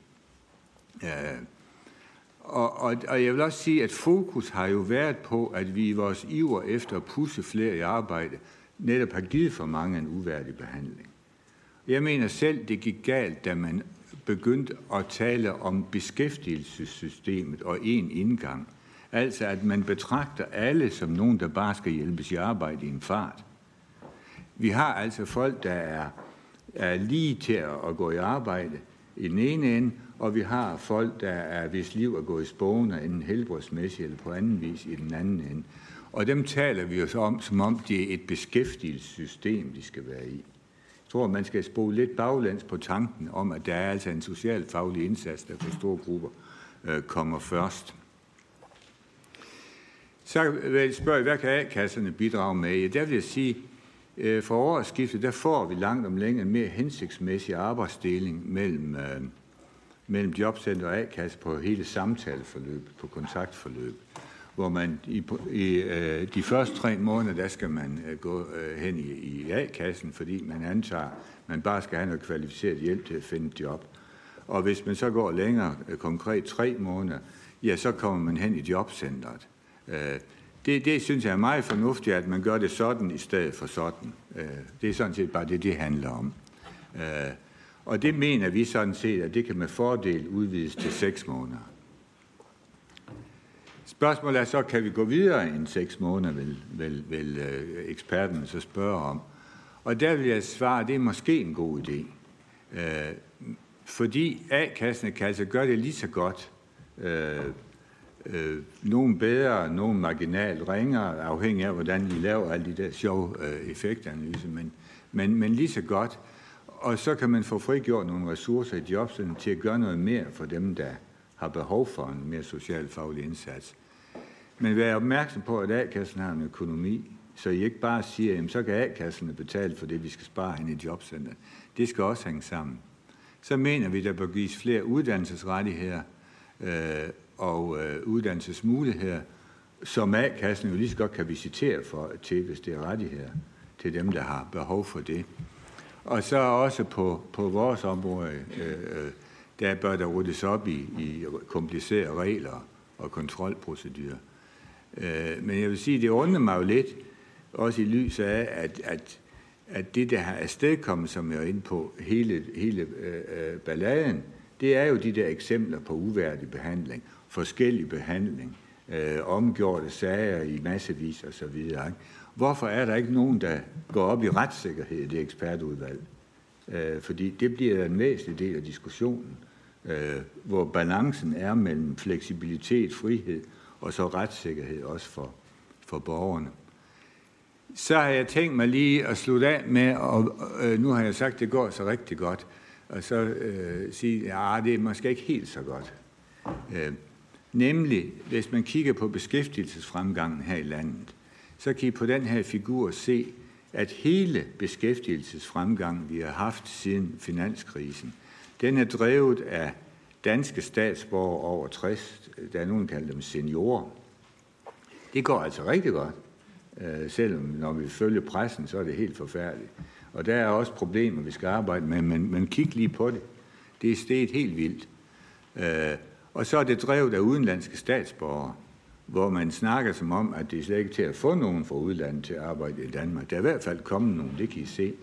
Øh, men det, der er mere bekymrende, det er, at hvis man ser på kernearbejdskraften, hvis man kan tillade sig at bruge det udtryk, danske statsborgere under 60, så er der ikke flere i beskæftigelse nu, end der var dengang. Det ligger fuldstændig fladt. Og når vi taler om de indsatser, som jobcentrene skal, skal lave, og for den sags skyld også A-kasserne, ja, så er det jo ikke jobcenternes skyld, at der er kommet flere udlændinge, ikke meget bekendt. Og det er heller ikke jobcentrenes skyld, at, eller den indsats, der sker i jobcentret, der har fået flere seniorer til at blive længere. Det er en kombination af en kulturændring og nogle regelændringer efterfølgende. Nej, det er de andre, hvor det ser, ser lidt, lidt, lidt skidt ud. Et andet bekymringspunkt, det er, at hvis vi ser på aktiveringsomfanget, altså det vi gør i jobforløb, det vi gør i forhold til uddannelse, det så er, at forsikre ledige, ja, så kan I se, at, øh, at i takt med, at man har lavet et, et, et så udvidet samtaleregime, så har man sparet helt vildt på aktiveringsindsatsen. Det er faktisk reduceret med tre fjerdedel over øh, relativt få år. Og hvis man ser det i forhold til ledigheden, ledighedsgraden, ja, så er det reduceret med to tredjedel. Så er der nogen, der vil spørge, hvordan kan det så passe, at alle professorerne de går rundt og siger, at vi har en hyperaktiv arbejdsmarkedspolitik, når det faktisk ser sådan ud for de forsikrede ledige. Og svaret på det, det er langt hen ad vejen, at man har øh, nogle år i, i Beskæftigelsesministeriet, de indberetter til OECD-statistikker, og så indberetter de flexjobordningen som aktiv arbejdsmarkedspolitik. Øh, og det er det, der, der er den store klump. Flexjobordningen er jo god nok, det er ikke det. Men, men i klassisk forstand, så, så er tilskud til de timer, man ikke kan arbejde, det er vel næppe det, man kalder aktiv arbejdsmarkedspolitik. Det er faktisk sådan, jo færre timer man arbejder i flexjob, jo mere aktiv er det på den måde. Så jeg mener faktisk, når man kigger på øh, den aktive arbejdsmarkedspolitik, så skal man tage flexjobordningen ud. Endelig så vil jeg pege på det, som nogen har kaldt de forbundne karslov. Nemlig hvis vi, hvis vi lægger alle de ydelser sammen, som man i jobcenterne har noget med at gøre øh, på en eller anden måde sammen, og kigger på det, så kan I se, her er førtidspension, flexjob, jobafklaring, forrevalidering, hvad det alt sammen her, sygedagpenge og kontant, alle kontanthjælpsydelserne lagt oven på hinanden, og så dagpengene øverst. Ja, så kan I med det blotte øje se, at den store fluktuation, den er på dagpengene. Det er den, der er konjunkturfølsom. Den slår ud med det samme, når konjunkturerne bliver bedre. Kontanthjælpen, det er jo kun 20 procent af dem, der tæller med i ledigheden overhovedet. Den måde, man gør det op. Ja, de fluktuerer noget, men slet ikke så meget. Og så ser det ud til at være en tendens til, at når man klemmer en ordning, så bobber de op, derfor de forbundne kar, så popper man op i en anden ordning. Og der ser altså ud til at være sådan en lovmæssighed. Jeg har også set i den debat, der har været blandt andet i den berlinske avis, der var Torben Tranes ude og pege på, at beskæftigelsesfrekvensen, og det er jo rigtig nok det relevant at se på, den har varieret mellem 70 og 75 her i landet. Og det er endda i, i næsten international topklasse. Jeg vil altså sige, når det er gået rigtig skidt, så har vi været nede på 70, og når det er gået rigtig godt, så er vi været oppe på 75. Og så er det bare grund til at spørge, er der nogen land i hele verden, som har været bedre til det? Så skulle vi da kigge på dem. Og jeg tror kun, der er Island. Ellers så er vi, ellers så er vi topscorer, men med svag faldende tendens, jævnfør det, jeg sagde før. Hvis det er korrekt, så tror jeg, at man skal opgive forestillingen om, at man kan hæve beskæftigelsesfrekvensen til ret meget mere end de der 75-80 på en god dag. Det går jo rigtig godt med seniorer for eksempel. Og så koncentrere sig om at sige, hvordan sikrer vi, at, at de får en god indsats, der hjælper på de problemer, de har, de syge, de sociale udsatte, ned i den der, øh, i kassen nederst, og hvordan sikrer vi, at det ikke er de samme, der er det hele tiden.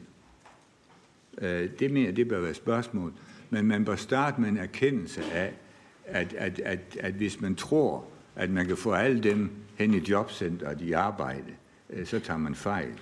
Men man kan sørge for, at der ikke kommer flere derind, og man kan sørge for, at, at, at, at så mange som muligt af dem øh, kommer i en anden situation.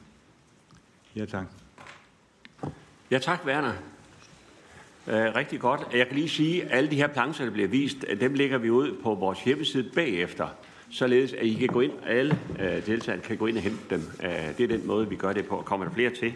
Og de to tal, jeg refererede til fra Beskæftigelsesministeriet, de kommer også med i, i dyngen der.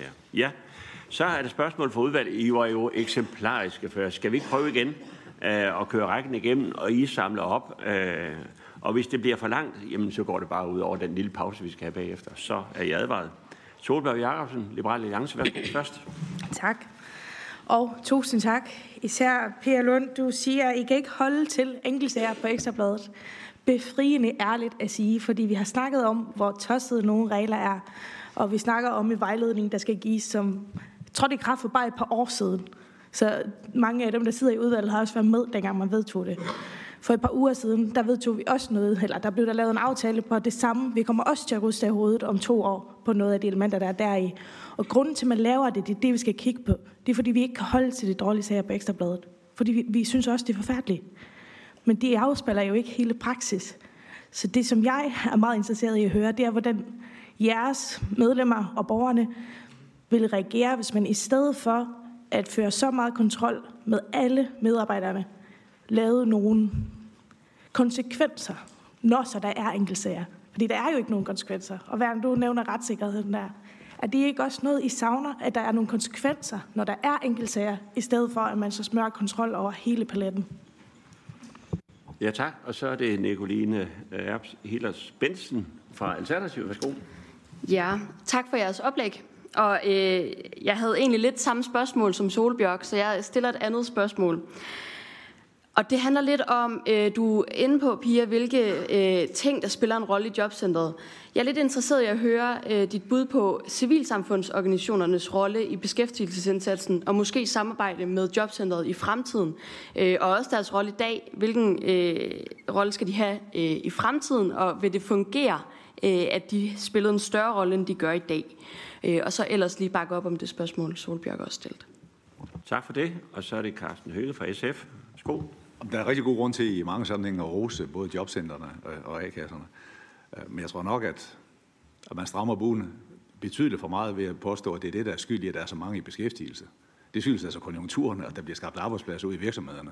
Så altså det der med, at man, at du har selvfølgelig ret, Pia, man skal passe på med ikke sådan at lave nogle besparelser, så kan man ende om skattevæsenet, men altså, det er som om, at hvis vi gjorde noget ved jobcenterne, så forsvandt jobsene fra Danmark. Det gør de ikke. Altså, det er ikke jobcenternes hvad skal man sige, fortjeneste, eller for så vidt A-kasserne, at der er så mange i beskæftigelse i Danmark i dag. Det er økonomien, konjunkturerne, og at der bliver skabt arbejdspladser. Det har selvfølgelig stadigvæk en betydning, hvad man gør, øh, men bare lige for at slå fast, man skal på ikke at lige at blæse sig lidt for højt op.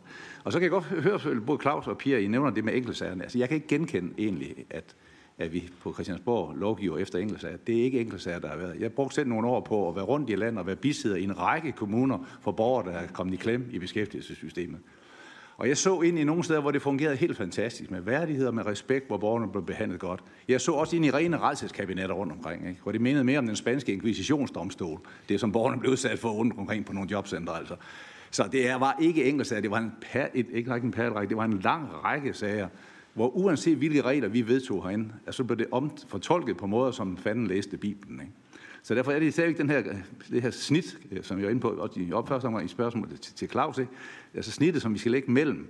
På den ene side lave effektiviseringer nu her, og forenklinger, og så også at tro på borgeren, eller hvad det, tro på behandlerne, tro på, på, på, på frontpersonalet og på jobcentrene og A-kasserne, og så samtidig også bare sige, at der er også nogle rettigheder her, og der er de, svage, de folk, der står svagt i systemet, at de ofte måske øh, vil blive behandlet efter det. Så det er det, der bliver vores opgave. Det er ikke det øh, øh, snit rigtigt, ikke? Tak. Og så har formanden tegnet sig selv. Øhm, jeg har to ting, og der vil jeg godt bede de to tidligere oplægsholdere om at holde med, høre med, fordi hvad er konsekvensen af, nogen spørger, skal vi starte forfra, eller skal vi lave om på det, vi har? For det første, hvis man gør det, at alle A-kassemedlemmer, de kun får deres behandling i øh, A-kassen fremover. Det andet er, hvis man tænker, at man det der med frisæt, at så laver man en anden aktør, altså der er nogle private, der vil øh, påtage sig den opgave for folk i arbejde, så kan jeg jo godt regne ud, at det kan vi alle sammen, at så vil resten være tilbage i kommunen. Hvad vil konsekvensen være af det for jobcentrene og interessen for erhvervslivet for at øh, søge arbejdskraft der? Og det andet er, når det bliver talt om, at vi pensionister har fortsat øh, på arbejdsmarkedet, har det så i det hele taget noget med jobcenterne at gøre? Eller er det de incitamenter, der har været i efterlønsordningen? Øh, vi har set nu her, at man øh, modregningen osv. Øh, vi, vi, vi laver nogle incitamenter for, at folk kan fortsætte. Øh, de færreste seniorer, de henvender sig på jobcenter for at blive i deres arbejde. Eller hvordan det, det lige hænger sammen? Ja, tak. Og så er det fra Venstre. Værsgo. Ja, øh, tak for det. Og, øh, ja, til Pia, jeg er meget enig i dine tanker om, at øh, hvis vi højere koncentrerer os om, om de ledige føler sig godt behandlet og resultaterne, så vil det være godt. Men det, der lidt undrer mig, det er, at du så synes, benchmark er en dårlig ting, for det er vel netop en måde at kunne se, hvem kan man lære noget af. Øh, at, øh, så det er bare et spørgsmål, hvad, hvad der er dårligt ved benchmark, hvis det gøres på nogle kriterier, der giver mening. Og så er det lige i forlængelse af dit snak der om samspil med Star, så er det lige et spørgsmål til Claus om i hvor høj grad øh, Star, altså at øh, både hvad bruger de pengene på og mandskabet på, om det giver mening, i, og, og også hvad er det for nogle ressourcer, de trækker ud i jobcentrene med den praksis, de har, om den er hensigtsmæssig. Og det samme også op mod Ankelstyrelsen, om I øh, også kommer ind i det samspil, for der hører man jo nogle gange, at, øh, at det er noget, der lægger kommuner nærmest ned, når man øh, øh den praksis, der er i Ankestyrelsen, om den kunne forbedres, øh, uden, kan man sige, kompromis med rettighederne, men hvor det måske handlede lidt mere om at finde de rigtige løsninger for borgerne, end at sætte store undersøgelser i gang for noget, der måske ikke har den store betydning. Ja, tak, Christoffer. Og så er det Victoria Velasquez til Enhedslisten. Værsgo. Tak for det. Øhm, Den ene ting, det handler omkring tillid. Jeg har også været bisidder tidligere, og kan også godt genkende, hvorfor der kan være nogen, som faktisk mister en tillid til systemet, til politikerne, som jo øh, har stået bag mange af de her regler. Øh, og denne her konsekvens af, at man på den ene side øh, står over for en, der skal hjælpe en, og så samtidig også en, der kan sanktionere en, og hvor det opleves som det modsatte af hjælp. Lige nu behandler vi i Folketinget en ny sanktion for flexjobber, hvor de kan miste noget af deres arbejdsskadeerstatning, hvis ikke de lever op til det her øh, regime i beskæftigelsessystemet. Så hvad er jeres overvejelser omkring denne her tillid, som jeg tror er ret vigtig øh, i jobcentret? Så den anden ting, det er det her med, om ikke, Werner, du vil uddybe det her med kompetence i forhold til uddannelse. Jeg tænker, det er jo oplagt. Vi mangler faglært, vi mangler uddannet sosuer, vi kunne fortsætte listen. Vil du ikke uddybe lidt, hvad vi kan gøre for at styrke kompetencen til, at A-kasserne kan, kan give uddannelse? Kan man gøre mere for at styrke økonomien for borgeren, øh, når man er under uddannelse? For eksempel uddannelse tæller med i optjeningen til dagpenge eller nogle andre ting, hvis du vil uddybe det. Tak. Tak. Og så er det Karin Liltop som den sidste fra Moderaterne. Værsgo. Tak for det. Jeg synes jo, at Werners tal var utrolig interessant, og, og det får mig til at tænke det sådan helt eksistentielle. Hvis der har været den samme grad af ledighed selvfølgelig gennem alle årene, tænker man så overhovedet ind, om man bare skal altså, acceptere, at der er den her del af ledige. Det vil der altid være, så det drejer sig om noget helt andet. Bare at få dem ind i et fællesskab, og vi ikke skal fokusere så meget på at få dem i job. Øh, er der nogle historiske betragtninger om, hvorfor vi ender her? Fordi det er jo mere om, om pengene, dybest set. Det lyder forkert at sige, men er spild på at blive ved med at kæmpe for at få flere af dem i, i job. Ja, tak. Og hvem vil starte? Pia eller Werner? Det gør Werner. Værsgo. Det er den her, ja. Jamen, der var mange ting på en gang. Jeg vil sige om seniorerne, øh, Bjarne. Øh, det er jo netop ikke nogen, der kommer i arbejde. Det er nogen, der holder op med at holde op. Det er jo det, der sker, ikke? Øh, altså, de bliver vel længere. Og det har selvfølgelig en vis afsmætning på andre, fordi når det bliver frigjort færre job, så er der en vis fortrængningseffekt med, at så bliver det også færre jobåbninger, øh, som andre kan få. Det skal man være klar over. Men det går jo sådan set udmærket. Vi skal bare ikke bilde os ind, det er noget særligt dansk fænomen. Vi har forstærket det med nogle regelændringer.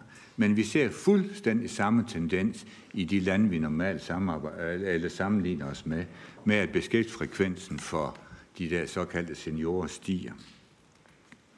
Øh, så vil jeg sige til Victor om det der med tillid. Ja, der kunne godt trænge til noget mere tillid. Ja, der kunne godt ryddes op i noget. Men jeg er helt sikker på, at vi kommer til, at hvis vi slår pendul for hårdt den ene vej, så kommer den tilbage igen. Fordi så får man så nogle retssikkerhedssager. Det er jeg ret sikker på. Men der kunne gøres rigtig meget. Altså, vi lider jo også lidt ondt i A-kassen med alt det, vi skal. Men jo ikke i samme grad som jobcentrene.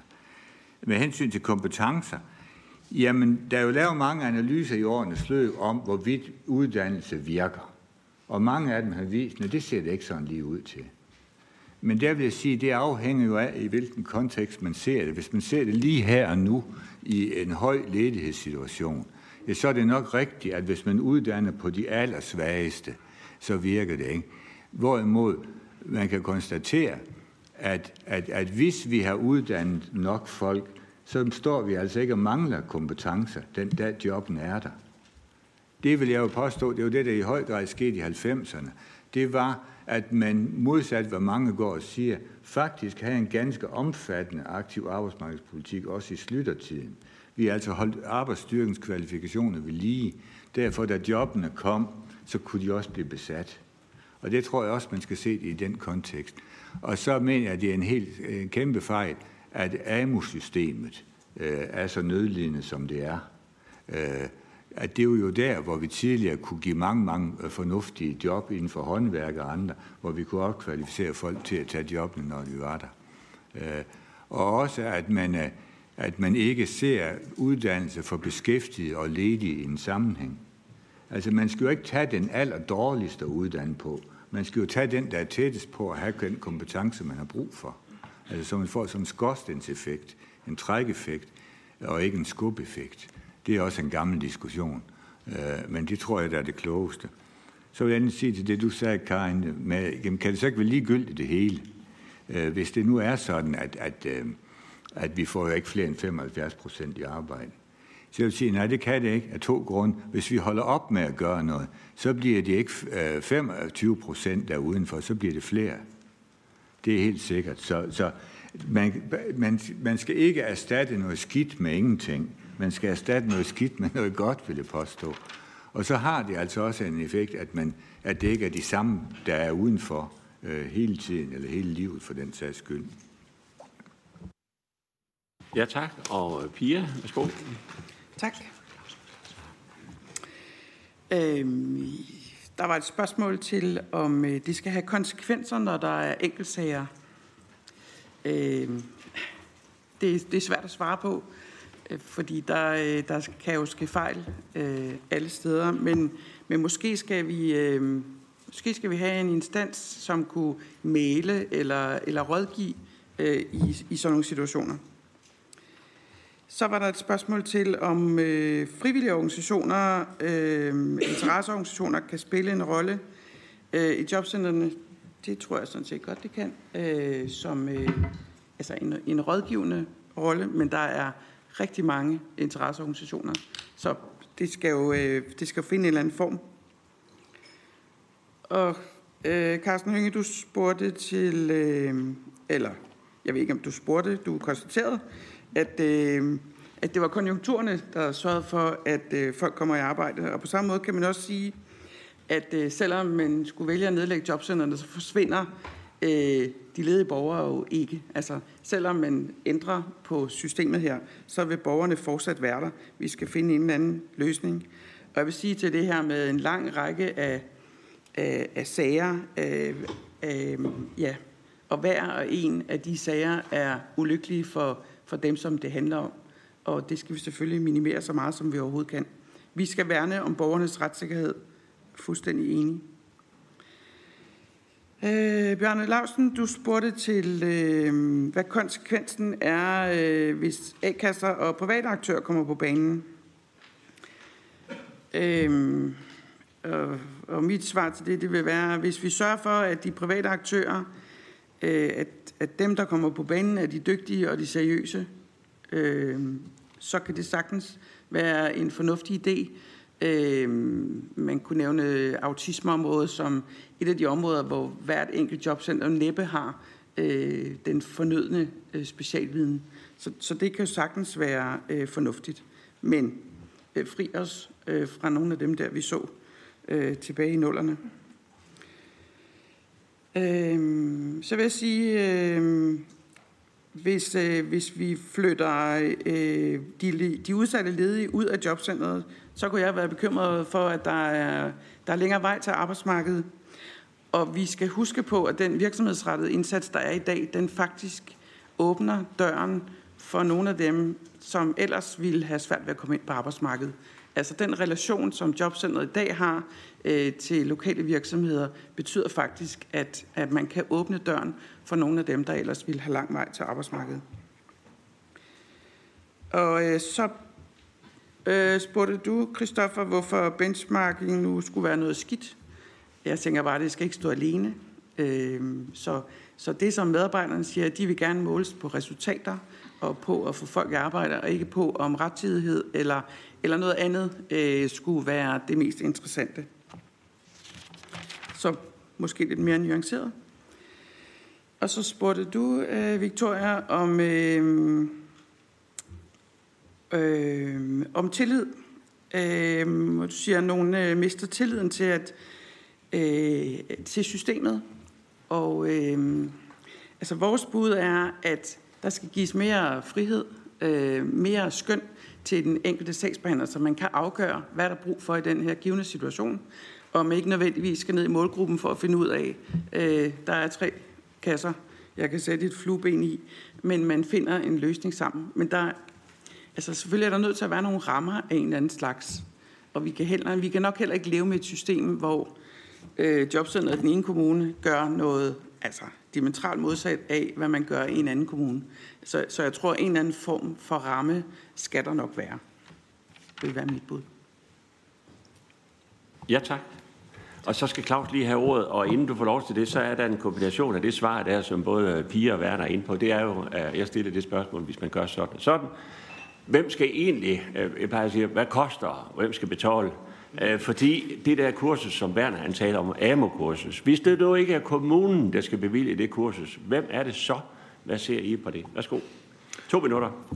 Ja, øh, jeg tror også, det var sådan set også et spørgsmål, jeg havde til Werner. Det er, hvis man som A-kasse har visitationen, men man ikke har hånden på pladen i relation til økonomien, så er det måske sådan, det, det, normalt så vil vi gerne have, at, øh, at de to ting følges lidt ad. Øhm, og det gjorde det jo i de gode gamle dage, hvor A-kasserne sådan set havde rollen tilbage historisk, men så begyndte man at blive lidt ramt ikke også på arbejdsløsheden, og så røg opgaven over til staten, så vidt jeg husker. Øh, fordi at, så blev man faktisk svært ved at klare opgaven økonomisk. Så, så der, er, der er en tension i det der. Men, men altså, øh, jeg tror, vores vi, vi ser ind i det her, og vi, vi får evalueret nu også A-kasseforsøget, der har været. Men, men der er jo en tension i, hvis man nu siger, at hele rollen skal over til A-kasserne, men A-kasserne bærer ikke byrden når, på ydelsesiden, hvor det, i dag har vi en refusionstrappe, som jo rammer kommunerne, hvis kommunerne ikke er gode til at få folk i beskæftigelse. Så der er i hvert fald nogle, nogle tensions, som er, som er svære den der, som Bjarne bringer ind. Og jeg vil sige, vi har ikke besluttet noget, vi, det er noget, vi kigger ind i øh, som sådan. Øh, så må jeg, må jeg ikke lige sige, at Christoffer spurgte også et klart spørgsmål om Stars rolle her, og Ankestyrelsen. Øh, altså, øh, det er jo klart, at øh, altså man ikke først sige, Star har jo mange roller, og jeg tror, vi er noget af, vi er verdensledende nærmest i, i vidensopsamling, så er det faktisk fordi den rolle, som Star har, og samarbejdet, som, som der går ind i forskerverdenen på, på det her. Så STAR har faktisk øh, en, en kæmpe indsats, som er rigtig, rigtig god, og så skaber rigtig, rigtig meget viden. Inden, så, men de er blevet meget lidt pryleknapper, fordi det er jo dem, der også er politimand sammen med Ankestyrelsen i de her situationer. Men husk, det er jo en rolle, de er blevet pålagt at være. Ja. Ja. Ja tak, ja tak, ja, Ja, tak. jeg sige, ja, ja, tak. det- det- det jeg det, tænker, det ressourcen. Jeg tænker, at øh, når man har haft sådan en høring som den her, så giver det ofte anledning til, at folk farer hjem i blækhuset og skriver en kronik om et eller andet, om at den, den professor der, eller eksperter, og ikke har forstået en pind af noget som helst. Øh, og det, der er ikke noget, når eksperter de diskuterer, det, holder, jeg- det synes jeg er rigtig fint. Jeg lærer meget mere af dem, jeg er uenig med, end dem, jeg er enig med. Så det er godt. Øh, men Werner, du får lige ganske kort, for jeg kunne se på din hovedryst, at du ikke var helt enig. Nej, jeg rystede og, som ikke øh, det skal være ganske kort. Ja, det er meget kort. Jeg kan ikke genkalde mig, at A-kassen har betalt for AMO-kurser. Øh, der har været andre regler for at komme på kurser, at man bare kunne tilmelde sig tidligere. Men jeg er enig i, at der er brug for en revurdering af hele økonomistyringssystemet i forhold til at få uddannet nok. Altså hvor det i dag ligger meget... Nogle er rettighedsbaseret. Det er de der seks uger selvvalg, jo, som, man har, som man har indskrænket. Og andre kan jobsene jo bevilge, hvis de vil. Der er bare en eller anden økonomidirektør tit i kommunen, der siger, at det kan I godt spare for det har vi ikke råd til. Altså der tror jeg, at man er mere strategisk overfor at skal sige, hvor meget uddannelse vil vi have, og så dele nogle vouchers ud til dem, der kan, få, der kan visitere. Det kan være jobcenter, det kan være A-kasserne for nogle af dem. Ja, tak. Og nu har vi brug for en humanitær pause. Øh, og øh, af hensyn til tv og alle mulige andre ting, der skal I være på plads her 10.35, så starter Peter Raffek Juhl øh, med sit indlæg. Nyd pausen, den bliver kort.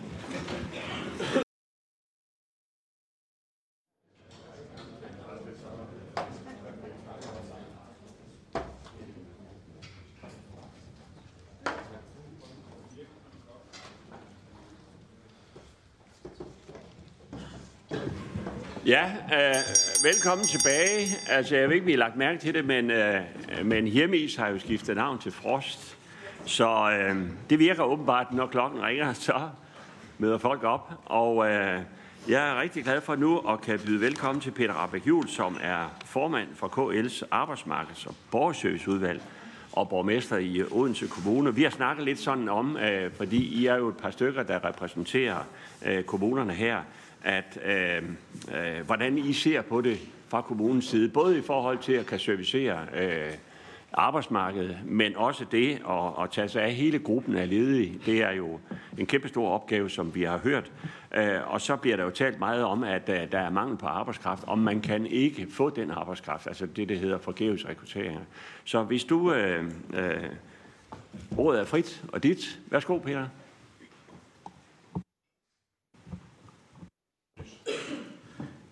Jamen, uh, tusind tak for det, og tak for initiativet til, til den her høring. Den har vi virkelig set uh, frem til. Øhm, jeg kan lige øh, flashe her, at, øh, at KL øh, i forbindelse med, med Jobcamp i morgen øh, lancerer et nyt beskæftigelsesudspil. Og det vil jeg selvfølgelig også komme ind på her, hvor vi har prøvet at give et, et helt stykke bud på, hvordan kunne det se ud, ud for de erfaringer, vi har.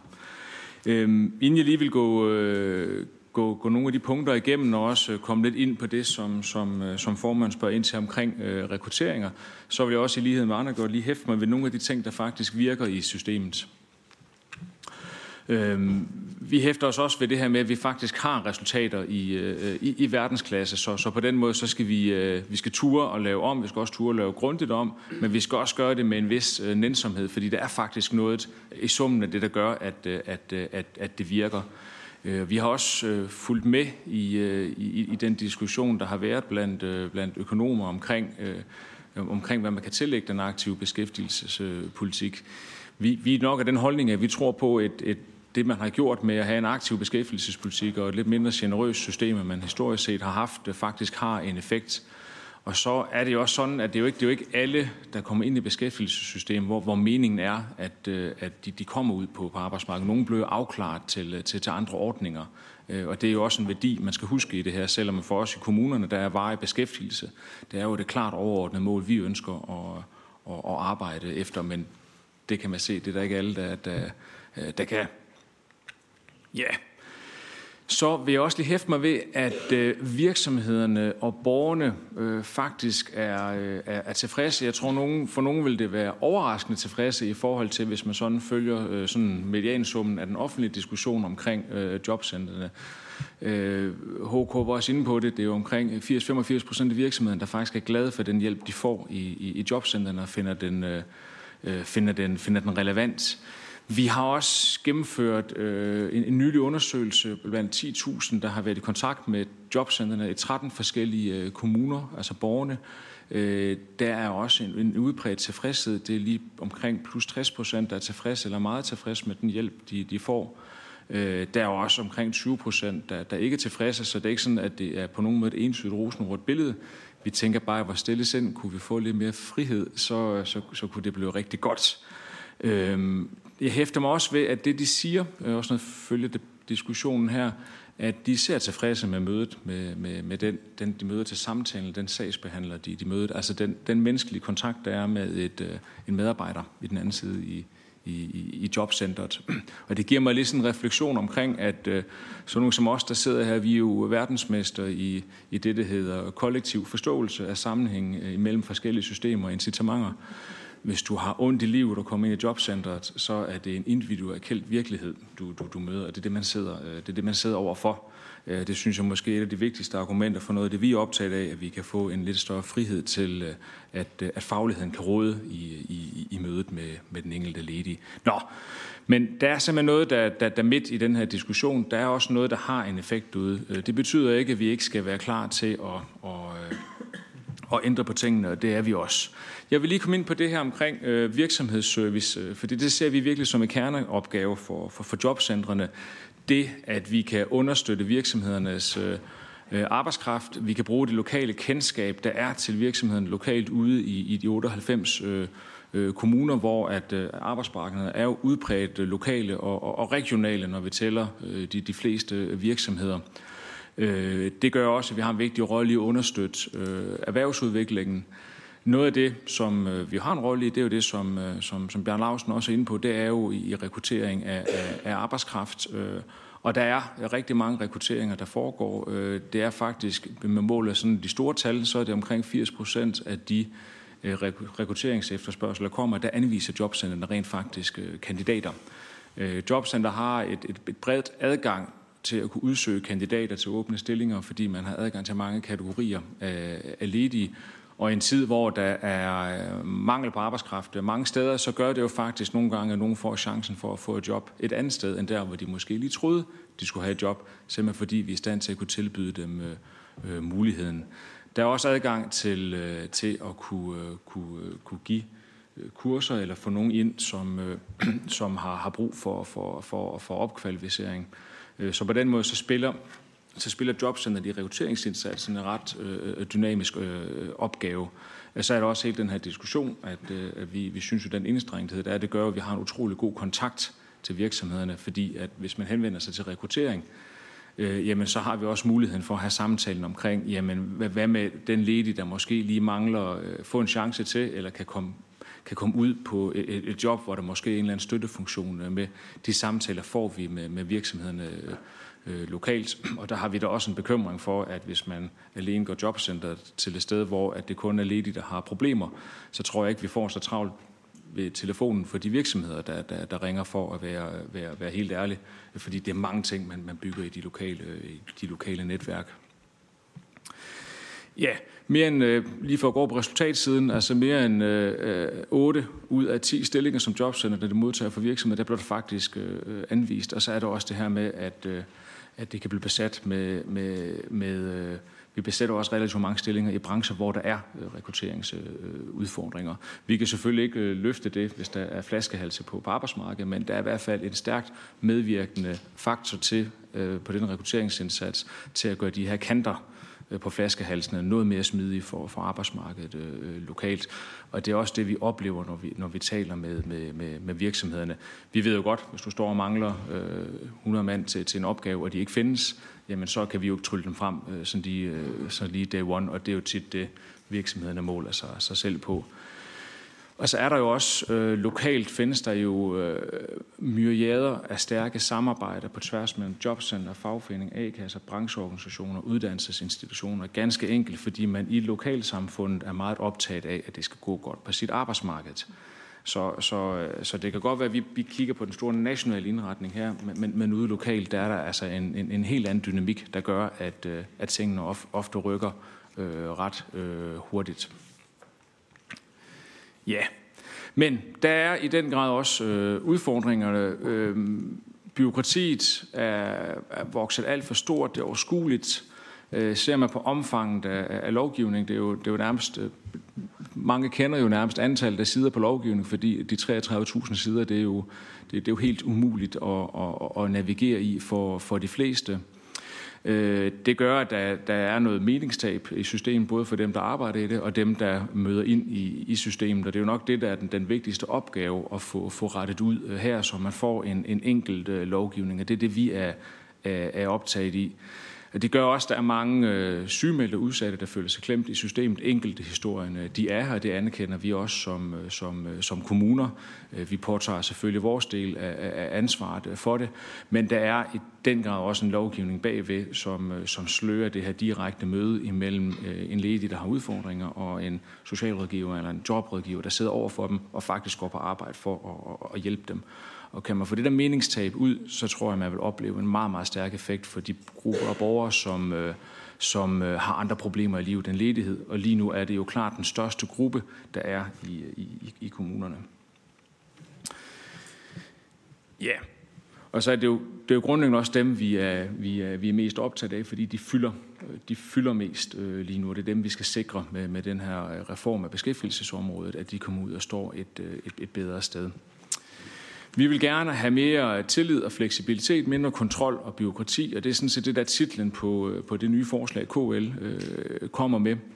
Øh, vi vil gerne holde fast i den styrke, der er i den aktive beskæftigelsespolitik. Vi, kan ikke, vi tror ikke på, at man kan tage den ud eller stække den som en del af den flexicurity-model, vi, vi, øh, vi har, så det vil vi egentlig kraftigt advare mod, man, øh, øh, man gør i, i, i eksperimentets tegn. Der er simpelthen noget, noget grundflow, der, der, der virker. Øh, men vi skal simpelthen have ændret det, der ikke virker. Vi skal have skabt et mere enkelt og et mere effektivt system, hvor at øh, der er færre regler. Det kunne være på ressourceforløb, det kunne være på rehabiliteringsforløb. Øh, øh vi skal øh, sikre, at, øh, at der er en, en, en frihed til at kunne lade fagligheden råde i, i mødet mellem, mellem ledig og, og, og medarbejdere. Ja, og så skal vi sikre den her styrke, der er i den enstrengede beskæftigelsesindsats.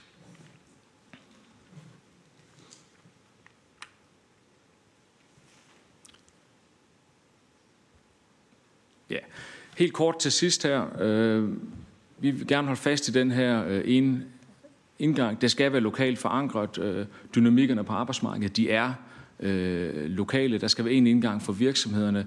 Vi skal have myndighedsansvaret, øh, og, øh, øh og der skal være en sammenhæng mellem opgaver og økonomi. Øh, vi kan ikke sidde og og, og, og, og skulle betale regningen for effekter, der ikke sker for ledige i for eksempel A-kasser eller, eller andre steder, det, det, det, vil ikke kunne, øh, det vil ikke kunne hænge sammen. Der skal være en, vi vil også arbejde på det med, at der skal være en, øh, altså at veje tilknytning til arbejdsmarkedet skal fortsat være det styrende mål, også selvom at der er mennesker, der har andre udfordringer i, i, i livet.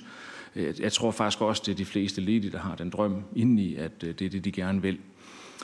Ja, og så skal der simpelthen være nogle bedre lovgivningsmæssige rammer på, øh, for at kunne tænke helhedsorienteret. Mange af de borgere, vi har, der har andre udfordringer i livet end ledighed, de har typisk også en sag, der går på tværs af, det kan være social indsats, psykiatri, sundhed og, og andre steder, og det er jo sådan set det, der gør, at det bliver kompliceret. Så på den måde kan man ikke kun kigge i søjlen, man kan man nødt til at kigge lidt på tværs, øh, og, og fagligheden til at gøre det, den er bedst forankret i kommunerne. Vi skal gøre op med byråkrati, kontrol og, øh, og mistillid. Øh, vi vil have fokus væk fra, øh, fra, fra, fra tilleri.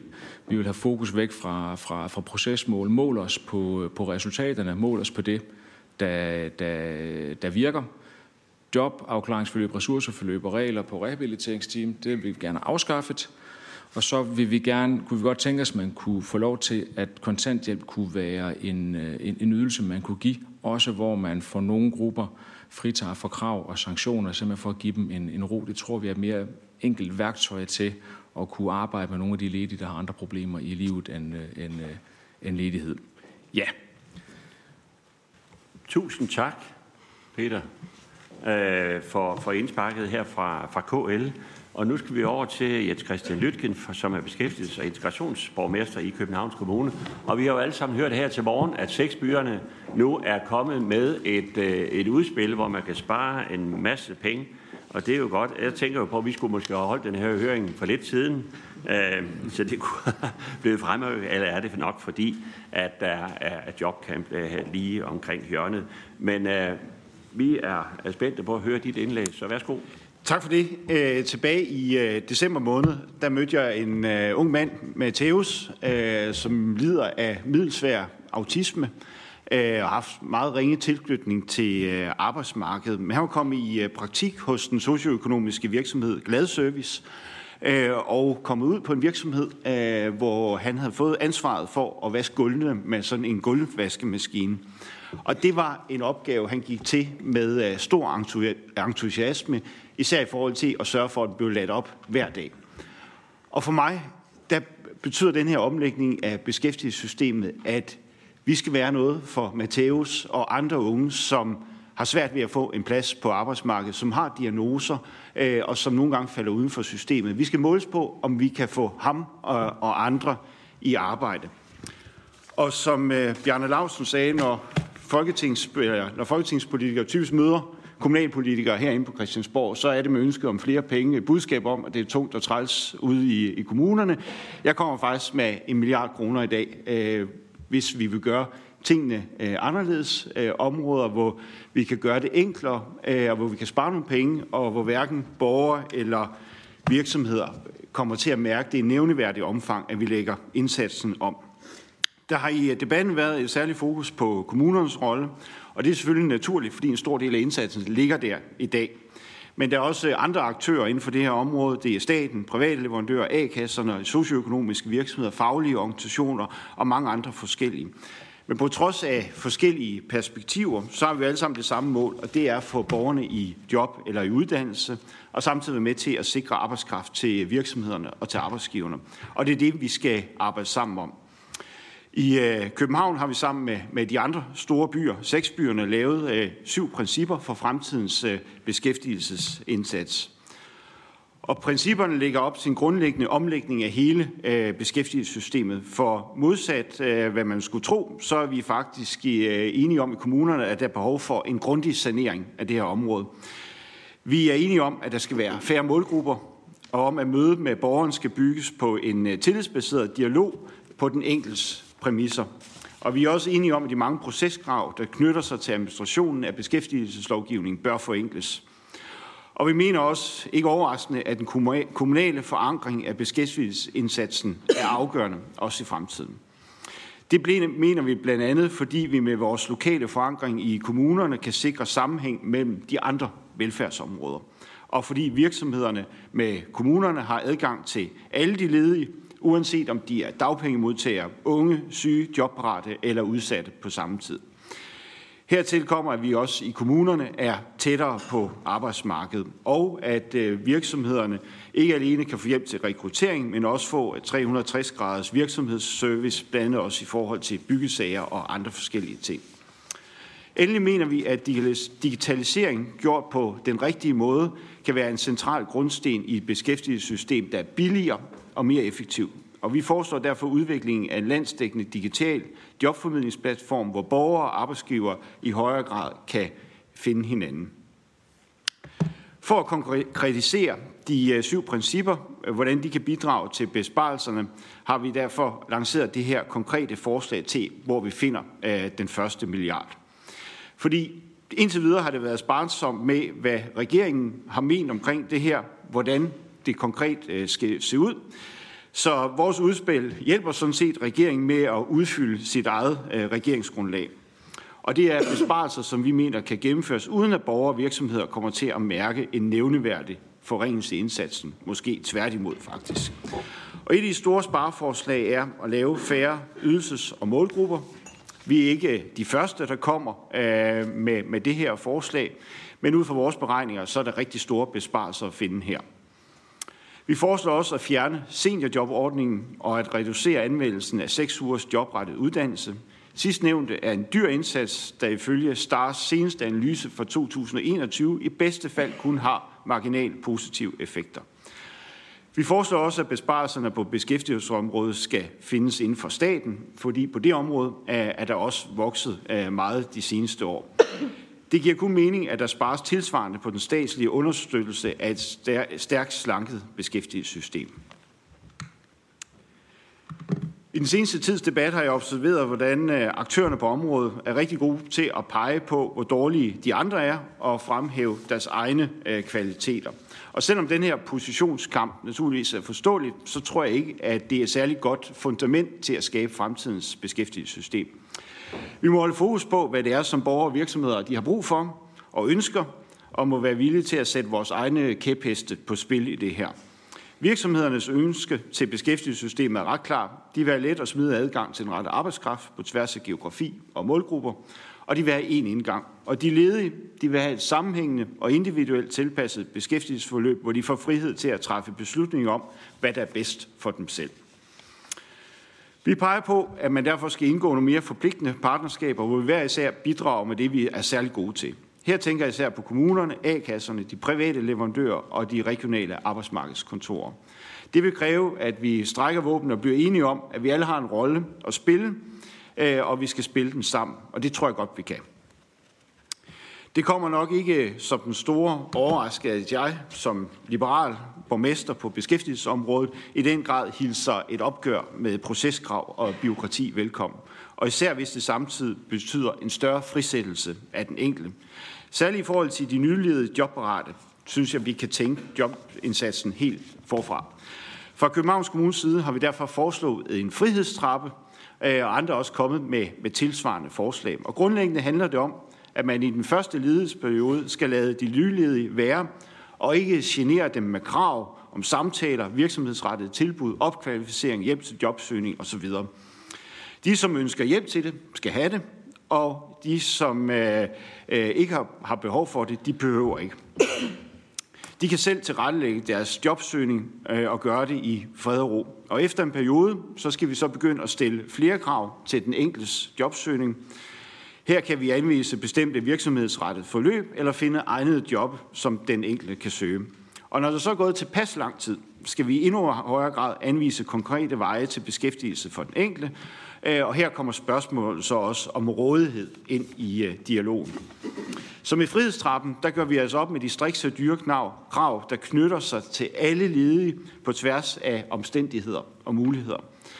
Så i stedet for at fokusere på at hjælpe alle, så skal vi hjælpe dem, som har det allerstørste behov, øh, og dem, der kan klare sig selv øh, og hurtigt finde arbejde, dem skal vi lære i fred.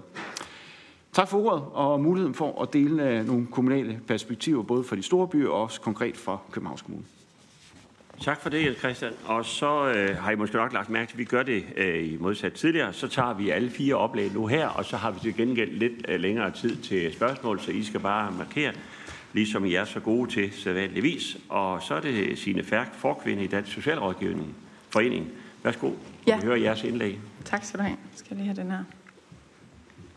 Ja.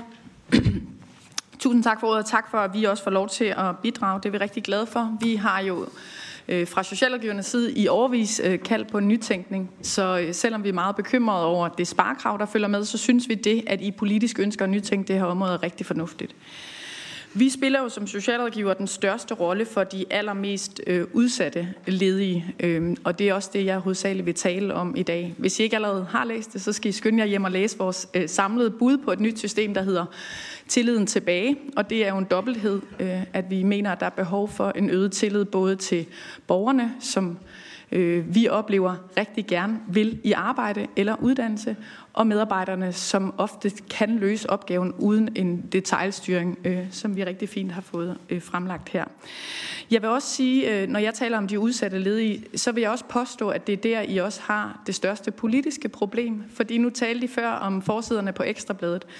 Øh, og det er min øh, vurdering, at stort set alle de forsider handler om mennesker, der er meget udsatte og eller syge, fysisk eller psykisk. Og det er der, vi for alvor har brug for at kigge vores system igennem og få skabt en langt mere meningsfuld øh, indsats. Øh, den letteste måde at spare i det her system, det er ved at sige, at de mennesker, der er længst fra arbejdsmarkedet, de må sejle deres egen sø. Langt væk fra arbejdsmarkedet, uden at blive afklaret øh, væk fra kontanthjælp.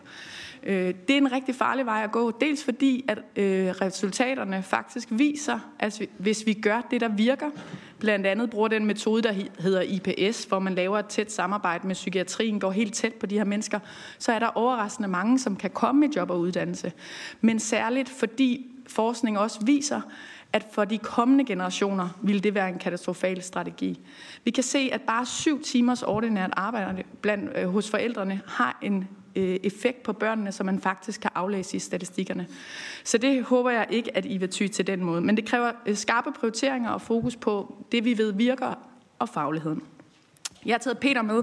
Det er ikke Peter Rabeck, selvom han er anonymiseret her. Øh, men det er bare lige for at minde om, hvad er det typisk for nogle mennesker, der er i vores kontanthjælpssystem. 8 ud af 10 øh, borgere, som er på kontanthjælp, har øh, andre problemer end arbejdsløshed. Og Peter her, han er meget gennemsnitlig. Øh, vi skal nok også have ham op i A3, hvis I skal kunne øh, læse det. Men I kan lige sådan orientere jer og sige, at alle de gule dotter... Nu har vi en skærm, der ikke virker. Godt. Øh, alle de gule dotter er de professionelle, Peter øh, møder. De røde er alle de handleplaner, han skal forholde sig til. Han har øh, længerevarende ledighed, er på kontanthjælp. Han lider en depression, har et hasmisbrug, har en søn, han har problemer med, øh, eller som mistrives, og har en dårlig ryg. Øh, og det er meget typisk problemstillinger, man kan have som kontanthjælpsmodtager. Og han skal forholde sig og navigere i ekstremt mange indsatser. Derfor så øh, skal vi indrette et system, hvor vi skal blive meget bedre til at arbejde på tværs. Øhm, vi kunne holde en anden høring om behovet for lov om helhedsorienteret indsats, som vi har lavet en aftale om, og som vi venter på. Men inden for øh, beskæftigelsessystemet skal vi også indrette et system, hvor vi i langt højere grad kan få kigget på alle de her problematikker, for faktisk at lykkes bedre med et beskæftigelsesfokus. Det her det er et kort øh, over IKEA.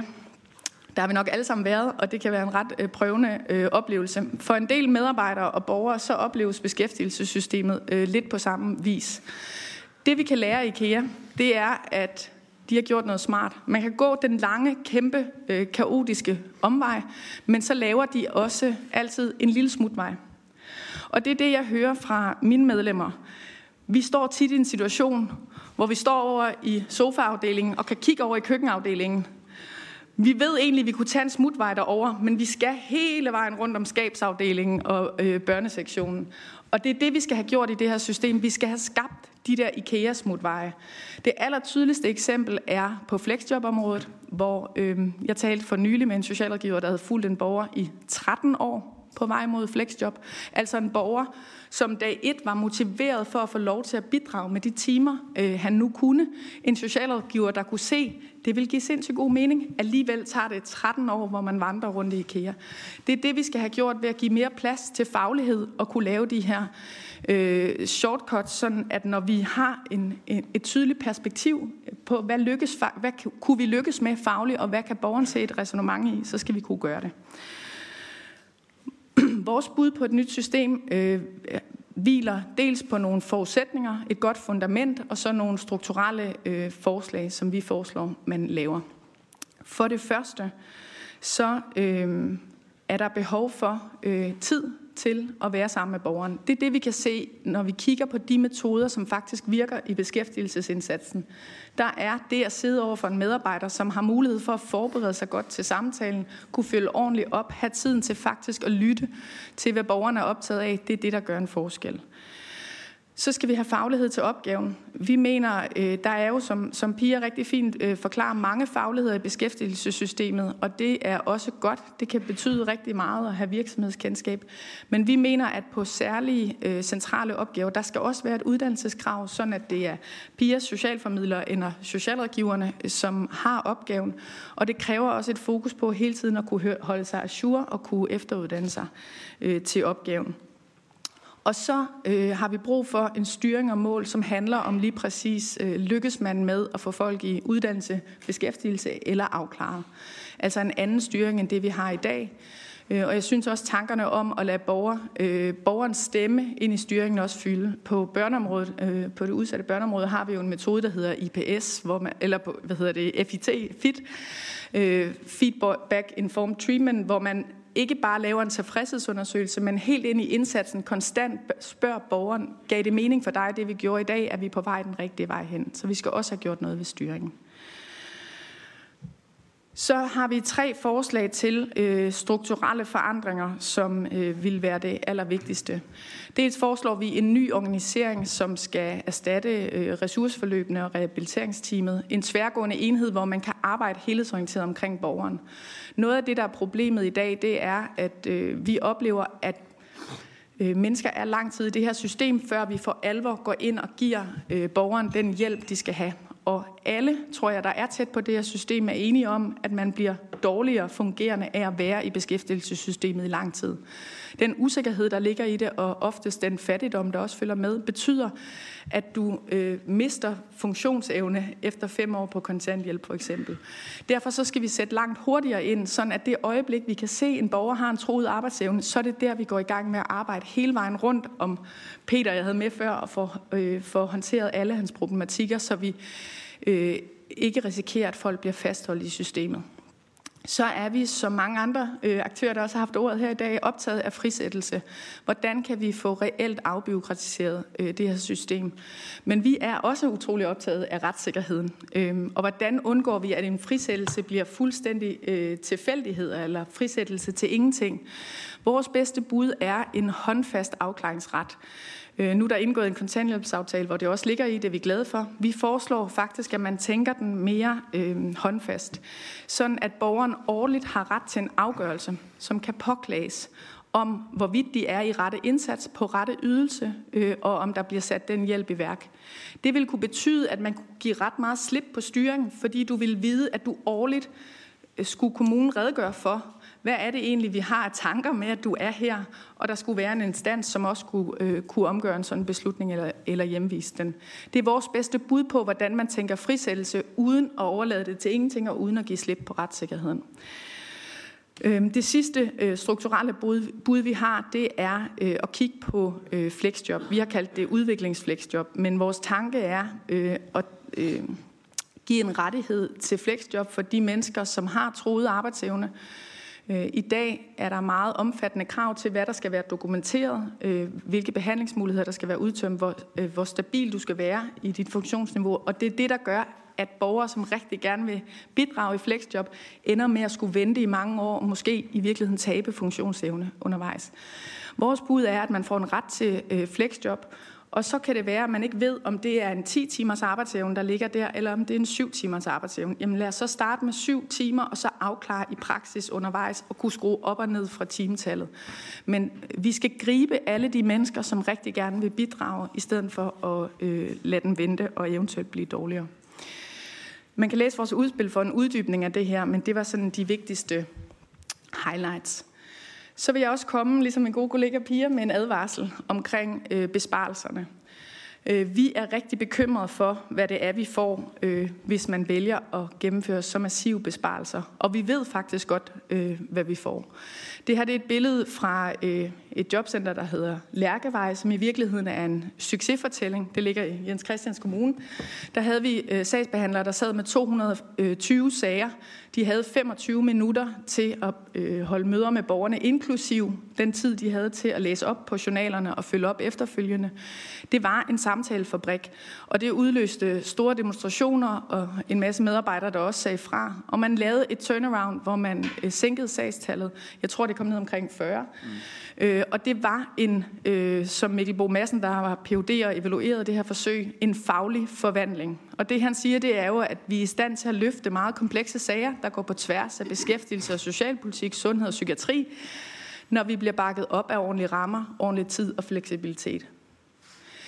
I kan lave alle de gode lovændringer, I vil, men hvis man samtidig fjerner så mange milliarder fra det her område, så får vi sagsbehandlere, der sidder med 220 sager, og så har man ikke en jordisk chance for at føre gode politiske ambitioner ud. Så jeg synes, øh, at jeg vil, vil give den advarsel, øh, fordi vi har et kæmpe ønske om at hjælpe de her mennesker øh, tilbage i uddannelse og arbejde. Det kræver lovændringerne, men det kræver i høj grad også rammerne. Det er også det, vi kan se, når vi kigger på øh, afklaringspulje, på IPS, på flere skal med. Det handler om at kunne gå tæt på de her mennesker og, og, og faktisk hjælpe dem videre. Så opsummerende vil jeg bare sige, en fleksibel indsats, tro på, at borgeren vil, og medarbejderne kan, skabe gode rammer, øh, sætte loft over sagstal, så vi har tid til borgerne, så kan vi faktisk lykkes med at få flere mennesker i, i arbejde og uddannelse, eller få dem afklaret til, til rette ydelse, så vi holder fast i, at kontanthjælp er en midlertidig ydelse. Tak for ordet. Tusind tak, Signe. Og så er det Erik Simonsen, der er visdirektør i Dansk Arbejdsgiverforening. Du skal på hele og alle Danmarks øh, arbejdsgivere øh, fortælle, hvordan I ser på det fra øh, arbejdsgiversiden. Værsgo. Naturligvis. Um, vi har sådan uh, siddet og kigget ned i det her, uh, og uh, overordnet, så tror vi egentlig godt, at målet om at spare 3 milliarder, det kan lade sig gøre, uden at indsatsen bliver væsentligt svækket. Uh, så, så, så det er ligesom øh, det bud, jeg vil komme med nu, det er, uh, hvor ser vi, at man kan finde 3 milliarder i det her system. Uh, overordnet, og det er sådan set lidt vigtigt, synes jeg, fordi der er en tilbøjelighed til, at selvom vi godt ved, hvad virker, vi har masser af forskning på det her område, så er det ligesom om, det bliver lagt til side nogle gange. Altså jeg undrer mig for eksempel over, hvorfor er øh, diskussionen om samtaler øh, så central, når vi ved, at samtaler virker, vi ved, at det at overlade mennesker til sig selv, det fungerer ikke. Altså, hvorfor er det så vigtigt at afskaffe det, som vi faktisk ved virker? Øh, det her det er selvfølgelig et lidt sådan øh, stilistisk billede. Altså, øh, og for eksempel nu har jeg peget på opkvalificering af vejledning over til højre. Der er rigtig meget opkvalificering for ledige, der ikke fungerer. Det er for dyrt, og man kommer ikke i job af det. Men der er også noget, der virker. Altså, så billedet er lidt mere nuanceret, end, end man bare lige øh, stiller op her, trods alt. Øh, jeg vil ikke gå ned i alle detaljerne omkring det. Øh, pege på hensynet til flexicurity, som flere andre har gjort. Øh, det er vigtigt. Øh, generelt set kan man jo sige, at det her område har bevæget sig til at være... En gang var det jo et jobcenter. Nu er det jo højere grad et socialcenter. Altså, af de mange penge, der bruges, øh, de der 12 milliarder, så er det jo sådan, at langt de fleste penge, de bruges på personer, der ikke er ledige. Og det er et stigende øh, mængde penge, der bruges øh, der. Øh, men det er vigtigt at have fokus på, at, øh, at sammenhængen i vores flexicurity-model, at man ikke sætter den over styr. Øh, Øh, så øh, ja. Vi peger på tre punkter, øh, som vi tror på øh, kan bidrage til at finde de her 3 milliarder. Øh, forenkling, øh, og, og vi er sådan set også med på de der diskussioner om proceskrav og sådan noget. Jeg tror bare, det er vigtigt at være ret konkret på det. Altså jeg synes, der er typisk er en diskussion om det, men det bliver aldrig rigtig konkret. Hvor er det henne, de der proceskrav helt præcist er. Øh, øh, men for os så handler forenklingen om mere end det. Og noget af det mest centrale, synes vi er, vi har alt for mange ydelser i det her land. Og det er hammerne dyrt ind i det her system, for hver gang man skal skifte fra en ydelse til en anden. Så der er brug for en gennemgribende øh, øh, forenkling af hele vores ydelsesstruktur. Øh, og, og, og det, der ligger her, er sådan set øh, vores bud på det. Øh, der er jo lavet en aftale om kontanthjælp. Den blev ikke så enkel, som vi synes, øh, og som ydelseskommissionen synes, at den skulle være. Øh, men trods alt er man gået til, at øh, der kun er en ydelse nu. Øh, så kan jo gå og konstatere, at tanken om at slå tidlig pension og seniorpension, at den er ligesom opgivet. Altså, øh, så så øh, i, i, i, i den sammenhæng, så, øh, så står den jo ikke længere øh, der. Men mest af alt, øh, så synes vi, der er en række ting, øh, som man øh, burde afvikle fuldstændig. Altså seniorjob, som også andre har peget på. Ressourceforløb og jobafklaringsforløb vi synes ikke, der er noget argument for at fastholde de der forløb. De fungerer jo ikke, og de er dyre at drive. Øh, og tilsvarende vil vi også foreslå, at man afskaffer revalideringsydelse og ledighedsydelse. Der er ikke noget øh, begrundelse for at have de der ydelser. Man kan basere sig på øh, kontanthjælpssystemet og på SU-systemet øh, på de punkter. Øh, og altså som sagt, at øh, hvis man kigger på, på det, der er etableret omkring ressourceforløb, øh, så synes jeg, at det er utroligt svært at argumentere for at fastholde øh, de forløb. Øh, det er jo reelt set forforløb til enten at komme på førtidspension eller flexjob. Der er kun 4 procent, der kommer i beskæftigelse efter at have deltaget i de forløb. Øh, så der er ikke sammenhæng mellem de meget store omkostninger øh, til de her forløb, og så øh, hvad der egentlig kommer ud af dem. Øh, punkt to, som vi vil pege på, øh, det er en stigende grad af digitalisering. Øh, vi vil for eksempel foreslå, at sanktioner øh, i højere grad øh, automatiseres. Øh, det kan for eksempel ske i forhold til øh, øh, jobsøgning, øh, når man skal registrere det. Øh, vi vil også pege på behovet for, at, øh, at relevant information øh, kan flyde på tværs af, af øh, af for forskellige forvaltningsområder af kommunerne, sådan at man faktisk har øh, et, en, en mere tværgående indsats. Og så endelig sådan bare en overvejelse om, hvorvidt at, at for eksempel AI kan bruges meget mere til screening og visitation. Øh, vi har i hvert fald brug for at tænke nyt, også i forhold til det digitale, øh, som vi ser det. Og det sidste, og det burde jo egentlig være lidt banalt, øh, så, men det er jo gør det, der virker. Det sker jo ikke i dag. I, for meget, i alt for høj grad er der for eksempel personer, der deltager i øget vejledning og opkvalificering, som vi ikke ved øh, stærkt nok, hvad der kommer ud af. Øh, på en række punkter ved vi godt, at det ikke virker. Så vores forslag er, at man indfører et overordnet mål om, at 75 procent af den aktivering, der sker, den skal være virksomhedsrettet. Fordi det ved vi virker, det hjælper at komme ud i en privat virksomhed.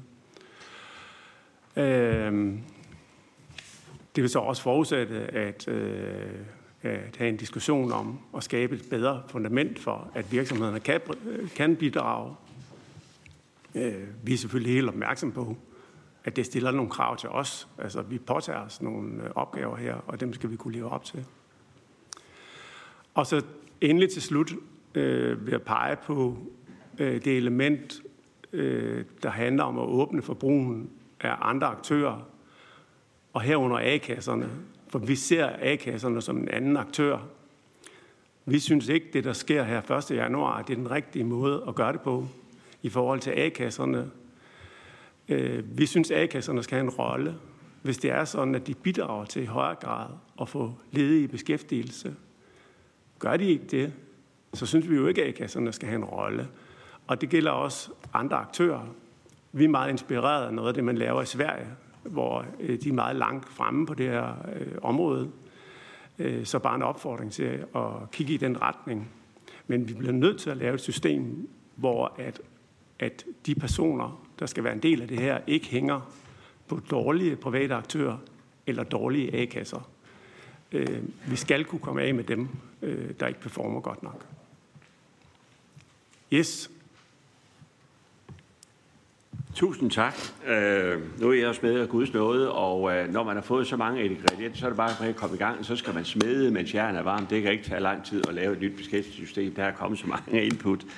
Øh, øh, nu har vi lidt bedre tid, øh, og jeg tænker også her, at ud over de sidste fire øh, oplægsholdere her, at hvis der er nogle af de tidligere, der har lyst til at kommentere noget af det, øh, mine gode kollegaer spørger om, så tænker jeg, at vi har plads til det. Vi har lidt bedre tid.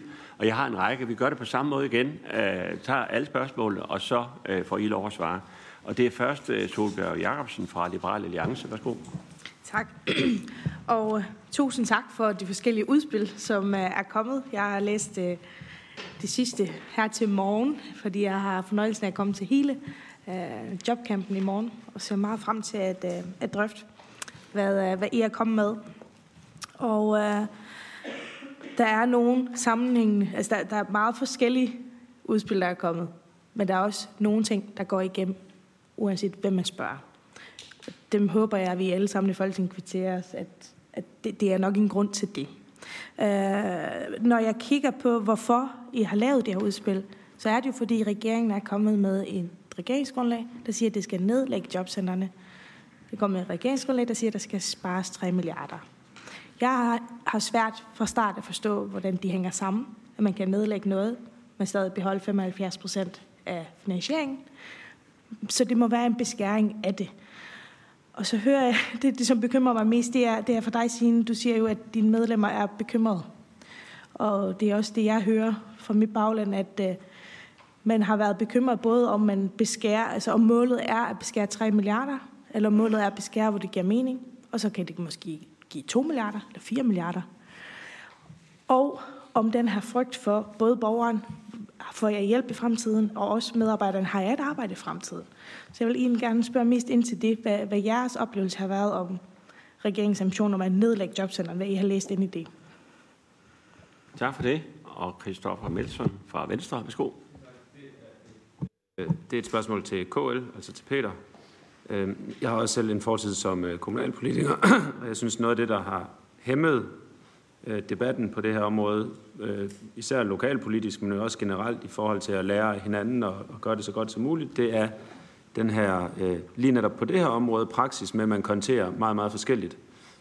Og det gør det bare så rigtig svært at lære hinanden. Man kan se, hvad får man for pengene? Man kan, man kan simpelthen ikke gennemskue, hvor mange penge bruger den enkelte kommune, fordi det bliver konteret meget forskelligt. Så mit spørgsmål går til KL, om I er enige i den udfordring, og om I vil hjælpe til, at I får en mere ensartet konteringspraksis, så man for eksempel kan bedre kan sige, øh, virker investeringsstrategier eller andet. For det er rigtig svært i dag, når svaret altid er, øh, når man spørger sin, øh, sin stab, men hvorfor bruger vi flere penge dem? Jamen, det er fordi, de har mere på, øh, vi har mere på konto 6, eller de har mere på konto 5, eller kan, vi, kan I hjælpe os med, at I får en ensartet konteringspraksis? Ja, tak. Og Karin Liltorp fra Moderaterne.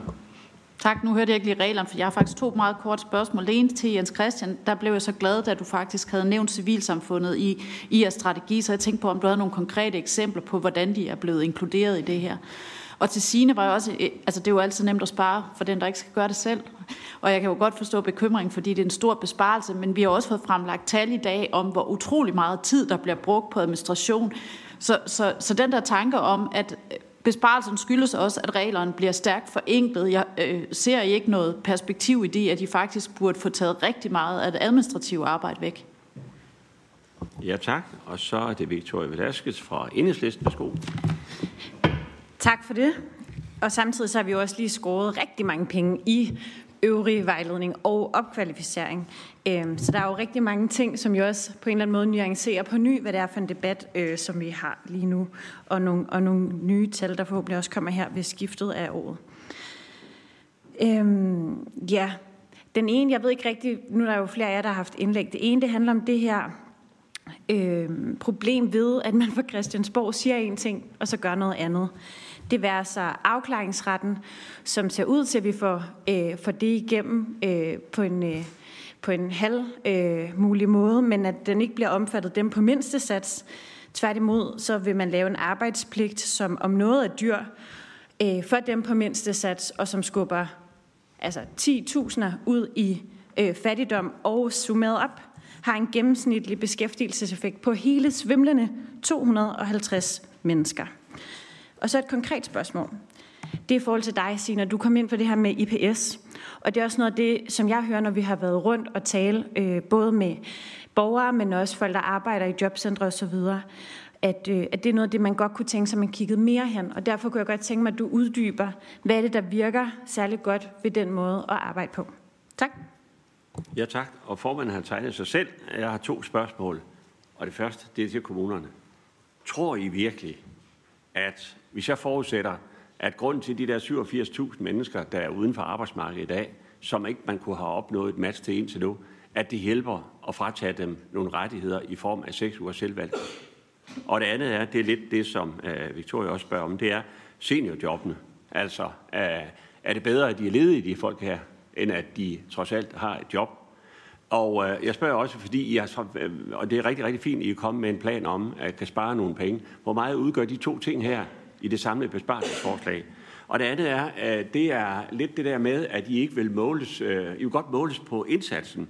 Øh, I dag bliver I målt på, hvor, hvor gode I er til at holde samtaler osv., og det giver god mening. Men hvordan? Hvis jeg stiller følgende spørgsmål. Jeg kommer hjem fra arbejde en dag og vinker over til naboen og siger, hvordan går det? Så siger jeg, det går pommeren til. Hvorfor det? Jeg har mistet mit arbejde. Nu skal du høre her, siger jeg. Du kan komme i, helt sikkert i arbejde nede hos øh, mit firma. Jeg skal nok lægge et godt ord ind, og vedkommende kommer i arbejde. Hvem er så det, der har æren for det? Er det A-kassen, eller er det jobcenter, eller er det dybest set naboen? Hvordan skal han honoreres for det? Uh, og det er jo derfor, jeg tror, at det er en rigtig svær opgave, hvis man siger, at vi vil måle på konkret, hvad, hvad er det præcis?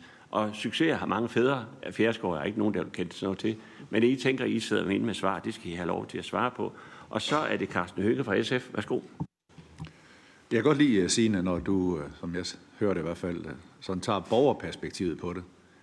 Jeg skal vende tilbage. Jeg synes, at flere af andre sådan lidt tager systemet. Hvad er godt for systemet? Jeg synes, i socialrådgiverne prøver at sige, at gennem afklaringsret og gennem at afstive borgerens retssikkerhed, at så er det, vi kan nå hen til noget, der virker. For jeg nemlig, kan man så sige, det er jo nok ikke det, der vil forenkle det, når man stiller krav til kommunerne, de skal komme med de her afrapporteringer en gang om året. Men det med at tage det perspektiv, det kan jeg i hvert fald godt lide. Ligesom jeg også synes, du gør det ved at sige, at der er i dag øh, brug for en, i hvert fald, at vi løfter fagligheden, for at sige det nu pænt. Der er simpelthen for mange ufaglærte folk uden berøring på området, der, der arbejder inden for de, i for, for forskellige kommuner. Jeg kan også godt lide, at du anerkender, at den situation, der var opstået på Lærkevej i København, var helt uholdbar.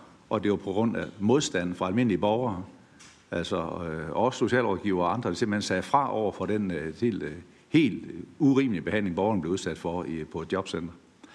Så vil jeg sige, at Peter fra, fra, fra KL der, at I, jeg forstår godt, hvad det er, der, der driver, når I gerne vil af med nogle regler, for så gør det lidt lettere, det med at kan håndtere ressourceforløb og, og rehabiliteringsmøder.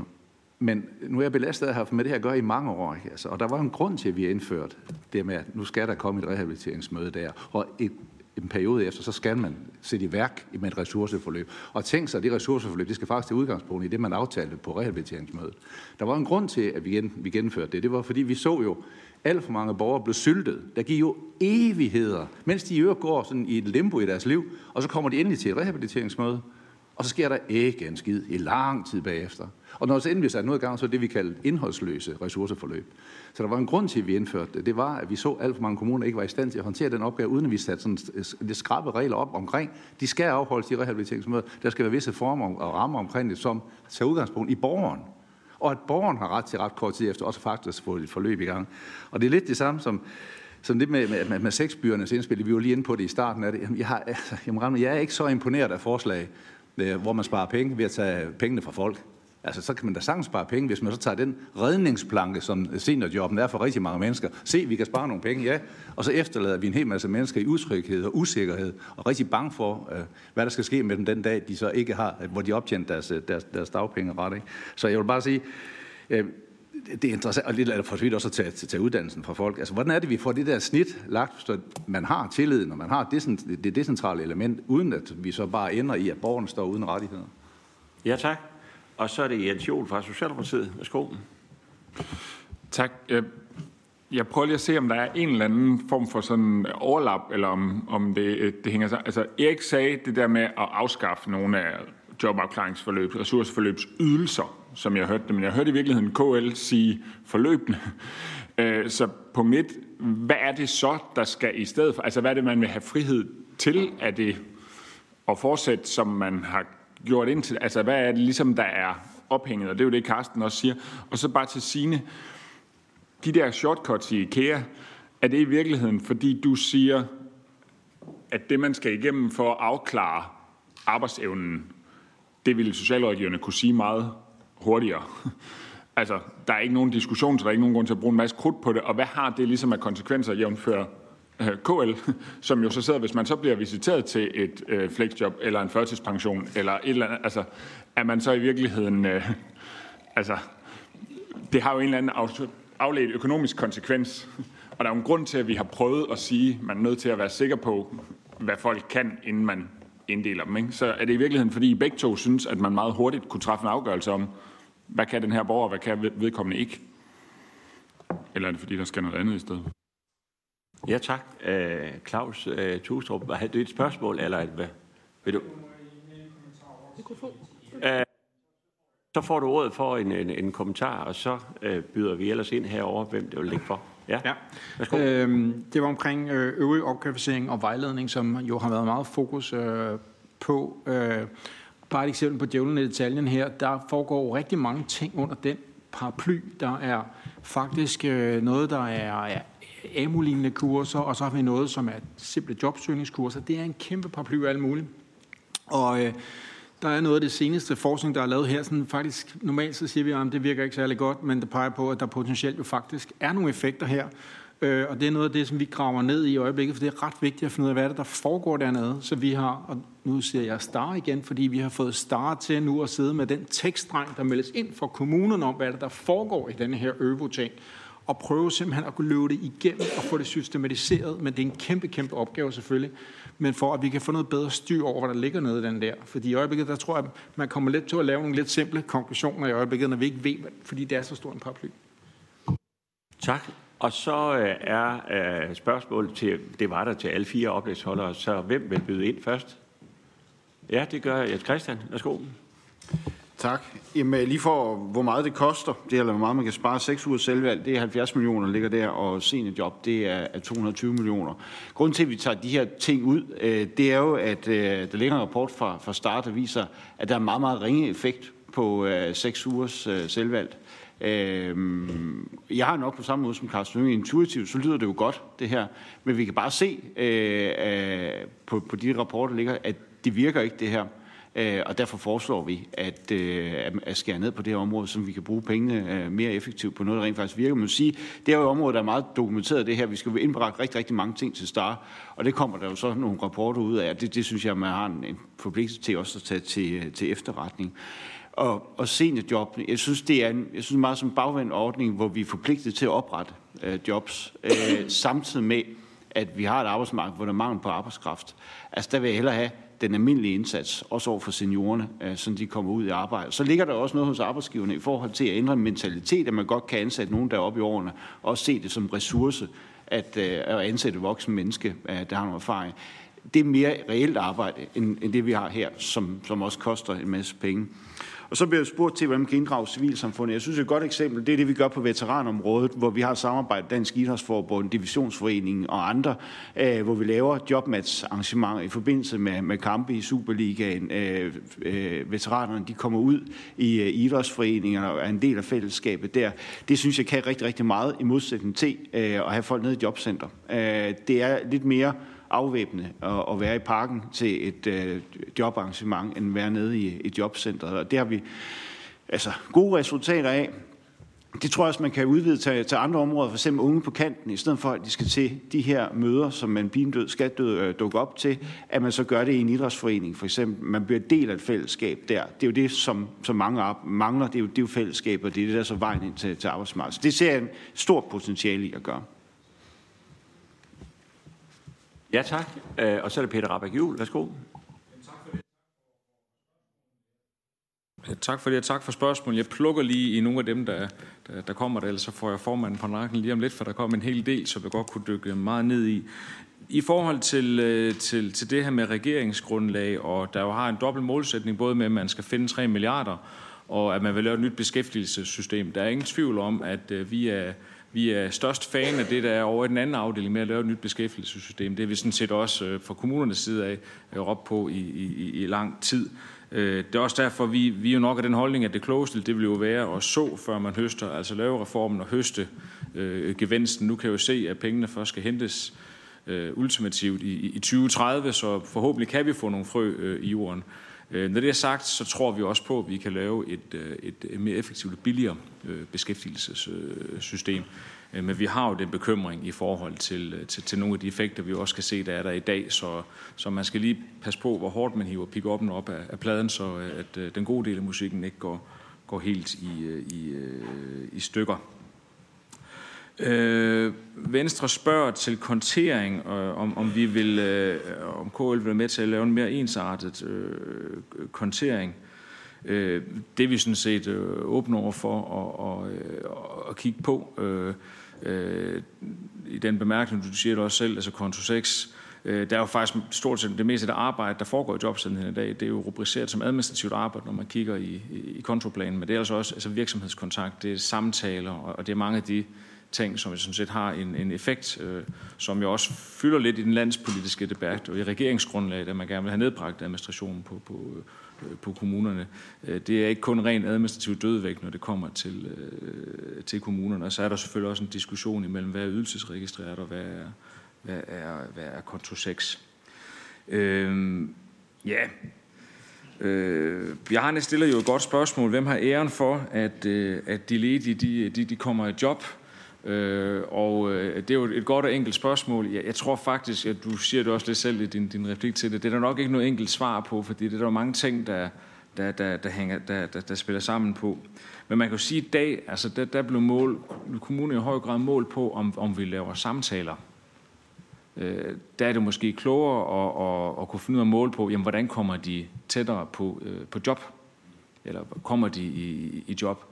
Øh, så jeg tror sagtens, man kan opstille nogle meningsfulde mål for resultater på den kommunale side, som, øh, som vil, øh, vil, vil, være lettere at arbejde, vil være lettere at arbejde med, og som også vil passe til den fleksibilitet, der skal være på de lokale arbejdsmarkeder, som at vi jo kigger ud fra, uanset hvor det er i, i landet, at man som kommune laver en beskæftigelsespolitik.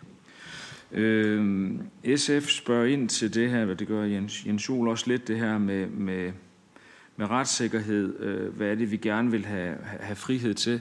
Jamen grundlæggende, øh, Carsten Hønge, vi, vi, vi vil jo ikke tilbage til det, der var før man lavede øh, ressourceforløb og rehabiliteringsreglerne. Vi synes sådan set, at intentionerne er gode i det. Vi kan bare konstatere, at, øh, at, at det virker ikke øh, godt nok. Og en, en del af problemet, det er den måde, at, at lovgivningen det, altså determinerer systemopbygningen i. Så kan man få gjort det mere enkelt øh, så kan man jo se, at det er også der, borgerne er mest tilfredse. Det er jo, når de har den der kontakt, tillidsfuld kontakt med en sagsbehandler. At det er der tingene, det er der tingene rykker. Og selvfølgelig skal der jo stadigvæk være, altså, øh, skal, skal borgerne jo have, have rettigheder. Men vi, vi kan blive nødt til at, at kigge ind i, hvordan vi kan få balancen mellem rettigheder og den måde, systemet er indrettet på. Vi er nødt til at kigge på det hele, hvis vi vil reformere øh, systemet. Vi har ikke øh, nogen intention om at og, og efterlade borgerne til, til, til vilkårlighed. Når dagen om, så er det også vores borgere i, i, i kommunerne. Vi er ikke bare et system, vi er også mennesker. Ja, tak. Øh, så er det Erik Simonsen fra øh, Arbejdsgiverne. Værsgo. Tak. Øh, Jens Jol, du peger på det her med øh, ressourceforløb, og hvad skal der være ellers, hvis det ikke skal være dem? Øh, det, er jo, det er jo et helt relevant øh, spørgsmål at stille her. Øh, fordi alternativet til de forløb, der er nu, det skal jo ikke være passivitet. Altså, det vil, det vil være dybt uhensigtsmæssigt, som, som jeg ser det. Men vi bliver jo nødt til at kigge ned i det, som vi kan se, vi bruger mange ressourcer på nu, og som ikke fungerer. Og så bliver vi jo nødt til at tage opgør, øh, når, når, når vi ligesom er der. Og det synes jeg, at både ressourceforløb og jobafklaringsforløb er der. Så vi forestiller os, at man i højere grad bygger på kontanthjælpssystemet, sygedagpengesystemet og sikrer, at der er aktivitet for de her mennesker. Og som selvfølgelig har i højere grad et fokus på ikke at komme i veje forsørgelse, men komme i gang med øh, beskæftigelse. For det er jo problemet med de der forløb. Det er, at det i høj grad er genererende for veje forsørgelse. Så synes jeg, det Carsten han øh, peger på, altså det er, jo, det er jo en helt relevant problemstilling, forholdet mellem frisættelse og retssikkerhed. Altså som jeg tror bare, man skal tænke utrolig meget over. Altså fordi en ultimativ frisættelse, det kan jo også godt blive ultimativ uansvarlighed. Altså, øh, og i hvert fald for den enkelte et, et rum, uden at man har sikkerhed for, at der egentlig er nogen, der gør noget for en. Øh, så det tror jeg, man bare skal, skal øh, afbøje i en fornuftig vis. Altså, øh, vi ser ikke for os, at øh, man skal frisætte øh, ultimativt på det her område. Der må være nogle hegnspæle. Der må være nogle ting. Og hvis man for eksempel tager det der med samtaler i dag, så tanken om, at man siger, at man skal bare afholde fire samtaler inden for et halvt år, det er vel ikke så voldsom regulering. Øh, det, det ser vi ikke det store behov for at ændre på.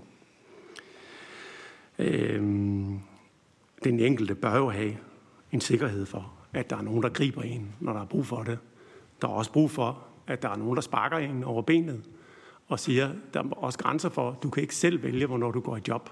Det tror jeg er vigtigt at have fokus på. Vi må ikke bevæge os et sted hen, hvor vi siger til folk, øh, det kan du selv finde ud af. Altså hvis der går en måned, eller der går to, det kan du bare selv gøre. Altså, det, det, det er borgernes penge, man bruger her, og man skal i job så hurtigt som overhovedet muligt. Og det er jo også en del af det, der ligger for eksempel i samtaler. Og øh, så vil jeg endelig lige pege på det der med øvrig vejledning og opkvalificering. At vi er helt opmærksom på, at der foregår også øh, udmærkede ting inden for rammerne af det, og det er jo også derfor, vi ikke foreslår, at man skal fuldstændig afvikle det element, og, og ser meget frem til øh, den der øh, øh, analyse, som I laver i regi af, af, af ekspertgruppen der. Øh, sagen er jo i dag, at der er ingen af os, der rigtig ved, hvad der foregår. Øh, så selve det at få at vide, hvad der foregår, øh, og hvad virker, og hvad virker ikke, øh, det vil jo være super godt. Øh, men pointet er jo bare, når vi peger på private tilbud, så er det jo fordi, når vi er i en situation, at vi skal spare penge, så er private tilbud utrolig billige, og vi ved, de virker. Så derfor øh, så har vi stadigvæk det synspunkt, at vi skal gå i den retning, fordi det er effektivt. Øh, vi kan spare nogle penge. Ja, tak. Og så er det Signe Færk, øh, og, og vi spiser af ministerens tid, så... Jeg skal prøve at gøre det hurtigt, men der er virkelig ja, mange gode spørgsmål. Du skal spørgsmål. have tid til at svare på de spørgsmål, der er til dig. Jeg vil bare lige sige omkring, til Solbjørg omkring nedlæggelsen af jobcentrene. Altså, vi ved jo, og socialrådgiverne, og det ved Pias medlemmer også, at borgerne er her stadigvæk. Opgaverne er her stadigvæk i forhold til at hjælpe de her mennesker i beskæftigelse. Men jeg skulle også hilse fra alle landets socialrådgivere og sige, at den måde, øh, det her område er blevet håndteret på, har skabt ekstrem stor usikkerhed, og der er virkelig mange frustrationer derude. Altså, da jeg var rundt i landet på jobcenter i foråret, der havde de borgere, der ringede 5. januar og spurgte, jeg skulle bare høre, om I stadig er, er åbne, fordi jeg har hørt, at I bliver nedlagt. Vi så i foråret barselsvikariater, der ikke blev besat, fordi der var så stor usikkerhed omkring økonomien. Jeg synes, det er en meget uheldig måde at føre politik på, set fra et medarbejdersynspunkt, at man siger, at nu brænder vi helt lortet ned, undskyld mit sprog, og uden at give et bud på, hvad er planen, og, hvad kommer i stedet. Det har altså skabt store frustrationer derude. Øh, besparelserne er jo i fuld gang. De administrative besparelser, øh, finansieringen af Arne-pensionen, øh, og det vi hører alle steder, det er, nu har vi mindre tid. Vi nedlægger specialiserede tilbud, også fordi der bliver skåret på øvrige vejledninger og opkvalificering. Vi har mindre tid til at gå med den angste borger til lægen. Vi går i retning af samtalefabrikker, der ikke giver mening rent fagligt. Så det, det er allerede i fuld gang. Kan vi så ikke spare på øh, forenkling, spørger Karin? Jo, det tror jeg ganske givet, vi kan. Men hvis det sker på den her måde, man siger, nu er der lidt simplere regelgrundlag, til gengæld skal du have 20, øh, 200 sager, altså du skal have 200 af Peters karakterer med de, kom, den kompleksitet, så kommer vi ikke til at lykkes. Og det er det, der er min bekymring. Der, hvor vi for alvor kan spare, det er at tænke på tværs og lave meningsfulde indsatser, som faktisk hjælper folk videre. Ikke have fem indsatser i gang fra et offentligt system, men lave en helhedsorienteret indsats rundt omkring øh, borgeren. Det, og så få tempo ind i øh, sagsbehandling, så vi ikke har de her årlange forløb. Og det er også lidt svar til dig, Jens, i forhold til, kan socialrådgiverne og de andre medarbejdere afklare hurtigere? Ja, det kan vi. Det tror jeg, vi kan, hvis vi giver plads til den faglige vurdering. I dag er der meget store dokumentationskrav. Ting skal være endelig afklaret. Forholdene skal være stabile. Og det betyder, at jeg snakker med medlemmer, som siger, vi har en helt klar faglig vurdering af, at det her det ender i et flexjob, eller et ressourceforløb, eller en førtidspension. Vi venter bare på, at han bliver dårlig nok. Og det er jo absurd, for det er jo spild af penge. Eller øh, socialrådgiver, der sidder med øh, komplekse sager, hvor der er afklaret i flere år, så finder man pludselig ud af, at borgeren har gigt i en tog. Det er et rigtigt eksempel, det er ikke noget, jeg finder på. Så finder man ud af, at borgeren har gigt i et tog. Så siger man, åh, oh, vi skal også have afklaret, hvad spiller den tog ind i den samlede situation. Vi skal have afklaret, om der er en behandlingsmulighed, som kunne rykke borgeren. Selvom der er en helt klar faglig vurdering af, øh, hvor sagen skal lande. Så øh, hvis vi giver plads til faglige vurderinger i arbejdsevnevurderingerne, øh, og nytænker den måde at vurdere arbejdsevnen på, så tror jeg, at vi virkelig kan få noget tempo ind. Så blev der spurgt lige to ting til. Bliver der spurgt til IPS. Det er virkelig en af de metoder, jeg synes, I skal kigge til. Starte i gang med en evaluering, øh, som ikke er endelig færdig, men som giver rigtig gode resultater. Der er fire elementer. Et lavt sagstal, at man skal kunne gå tæt på borgeren, at vi samarbejder med sundhedsvæsenet og psykiatrien, så vi lige præcis sætter ind samtidig og koordineret at man altid tænker ordinære timer. Man tænker ikke praktikker og, øh, og sådan pseudo-arbejde. Man tænker ordinære ansættelser ude i virksomhederne. Og så tager man udgangspunkt i borgerens ønsker og behov, så man laver noget, der også er meningsfuldt for borgeren. Og det virker. I en, i en kommune som Skive sidder de helt nede med 12-15 sager. Det er ekstremt få sager, ligger under vores øh, vejledende sagstal. Alligevel viser de forløbige øh, studier, at det er en overskudsforretning. Altså fordi man faktisk lykkes med at rykke nogen, man ellers ville tænke, dem får vi aldrig rykket. Så det synes jeg virkelig, I skal kigge på. Øhm, og så det aller sidste i forhold til afklaringsretten. Vil det være mere byråkrati? Det tror jeg faktisk ikke. Hvis jeg som socialrådgiver en gang årligt skulle sætte mig ned og lave en reel faglig begrundelse for, hvorfor er borgeren i det her forløb, hvorfor er borgeren på den her ydelse, hvad er planerne, hvad er det, der gør, at jeg vurderer, at det kommer til at give mening. Det er en ret simpel måde øh, og sikre, at der er noget fremdrift i sagen. Og vi har også diskuteret, skulle det i virkeligheden hedde en fremdriftsgaranti. Det er godt for borgeren, tror jeg. Det tror jeg vil give en føling af, af meningsfuldhed, men det er også virkelig godt for de medarbejdere, som jo bare drømmer om at få lov til at bruge deres faglighed og lykkes med den opgave, vi er sat i verden for, nemlig at få folk hjulpet videre, afklaret til rette ydelse eller i job og, og uddannelse. Og det kan vi, hvis vi får de rigtige rammer. Tak. Tusind tak. Nå, Anne Halsbo Jørgensen, beskæftigelsesminister. Nu har du siddet her i vores midte og lyttet til alle guldkortene. Det må være så nemt for dig at bage den kage efter den opskrift, som Claus har med. Alle ingredienserne er der, øh, og det hele, den skal sådan set bare lige røre sammen, og så sættes ind i ovnen, og så bages. Så hvad tænker du, hvad tænker du om regeringens øh, ambitioner for vores nye øh, indsats? Og måske også øh, reflektere lidt over alle de øh, gode øh, guldkorn, som jeg synes er, er kommet i dag. Så ordet er dit, vi er så spændte. Værsgo. Mange tak formand. Øhm, jeg hørte godt, du sagde det lige for lidt siden, at med så mange input, så kan det ikke tage lang tid at konkludere på det her. Og Claus, at vi sidder her nede i hjørnet og får lidt tiks, fordi som Solberg jo også rigtig siger, så er det jo ikke alle, der siger det samme. Jeg ved ikke, om I har bemærket. Øhm, og, øh, og hvad vil regeringen? Jamen altså, nu øh, hører jeg lige øh, fra København, at det har været sparsomt med, hvad regeringen vil. Øhm, jeg synes sådan set, at regeringsgrundlaget udstikker en meget, meget klar kurs større frihed, både for medarbejdere og fra borgere, øh, større frihed kommunalt, inden for nogle statslige rammer, der skal mindre detaljstyre, øh, og hvor vi ikke giver køb på det jobrettede fokus. Altså, det er sådan set en meget, meget klar retning. Det betyder, at det skal være kommunalt forankret, som jeg læser det. Øh, det betyder ikke, at man ikke kan anbefale os noget andet. Men bare for at sige, hvad er udgangspunktet fra min stol? Det er, at det stadigvæk er en kommunal opgave med nogle statslige regler, og hvor, og hvor fokus er for mennesker i arbejde. Men inden under det er der jo så et hav af forskellige både dilemmaer og valg. Og øhm, nu starter Claus med at sige, at vi ønsker os høj beskæftigelse, lave omkostninger, enkle og gennemsigtige regler og borgertilfredshed. Så siger jeg, yes, det gør vi. Kan man få det hele? Og det er vel sådan set spørgsmålet. Kan man få det hele, og i så fald, hvis man ikke kan, hvad er det så, vi prioriterer højst?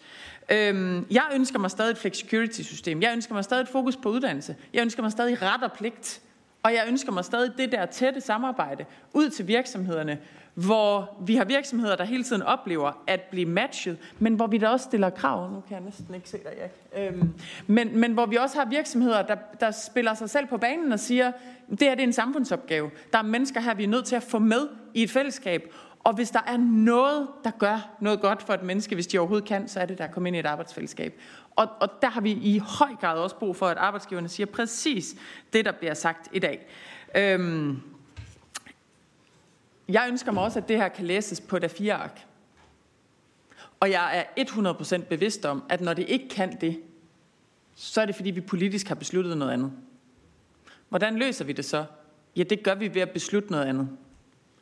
Men jeg må også bare sige meget klart i dag, at når man kan sidde med en følelse af, for eksempel i København, at regeringen ikke mener meget på nuværende tidspunkt, så er det jo faktisk en meget bevidst beslutning om at træde ind i en proces, hvor vi lytter. Og det tror jeg er klogt, fordi der er også blevet sagt øh, fra flere omkring bordet, både jer, der har været med i det, og jer, der har arbejdet i det i længere tid, at det er et område, der har været lavet om mange gange. Og hvis vi kommer nu, og jeg er helt bevidst om, at det skaber utryghed at kaste et område op i luften, og at der så går lang tid, før vi konkluderer. Jeg er meget bevidst om, at der sidder dygtige medarbejdere, som oplever, at det er en usikker situation.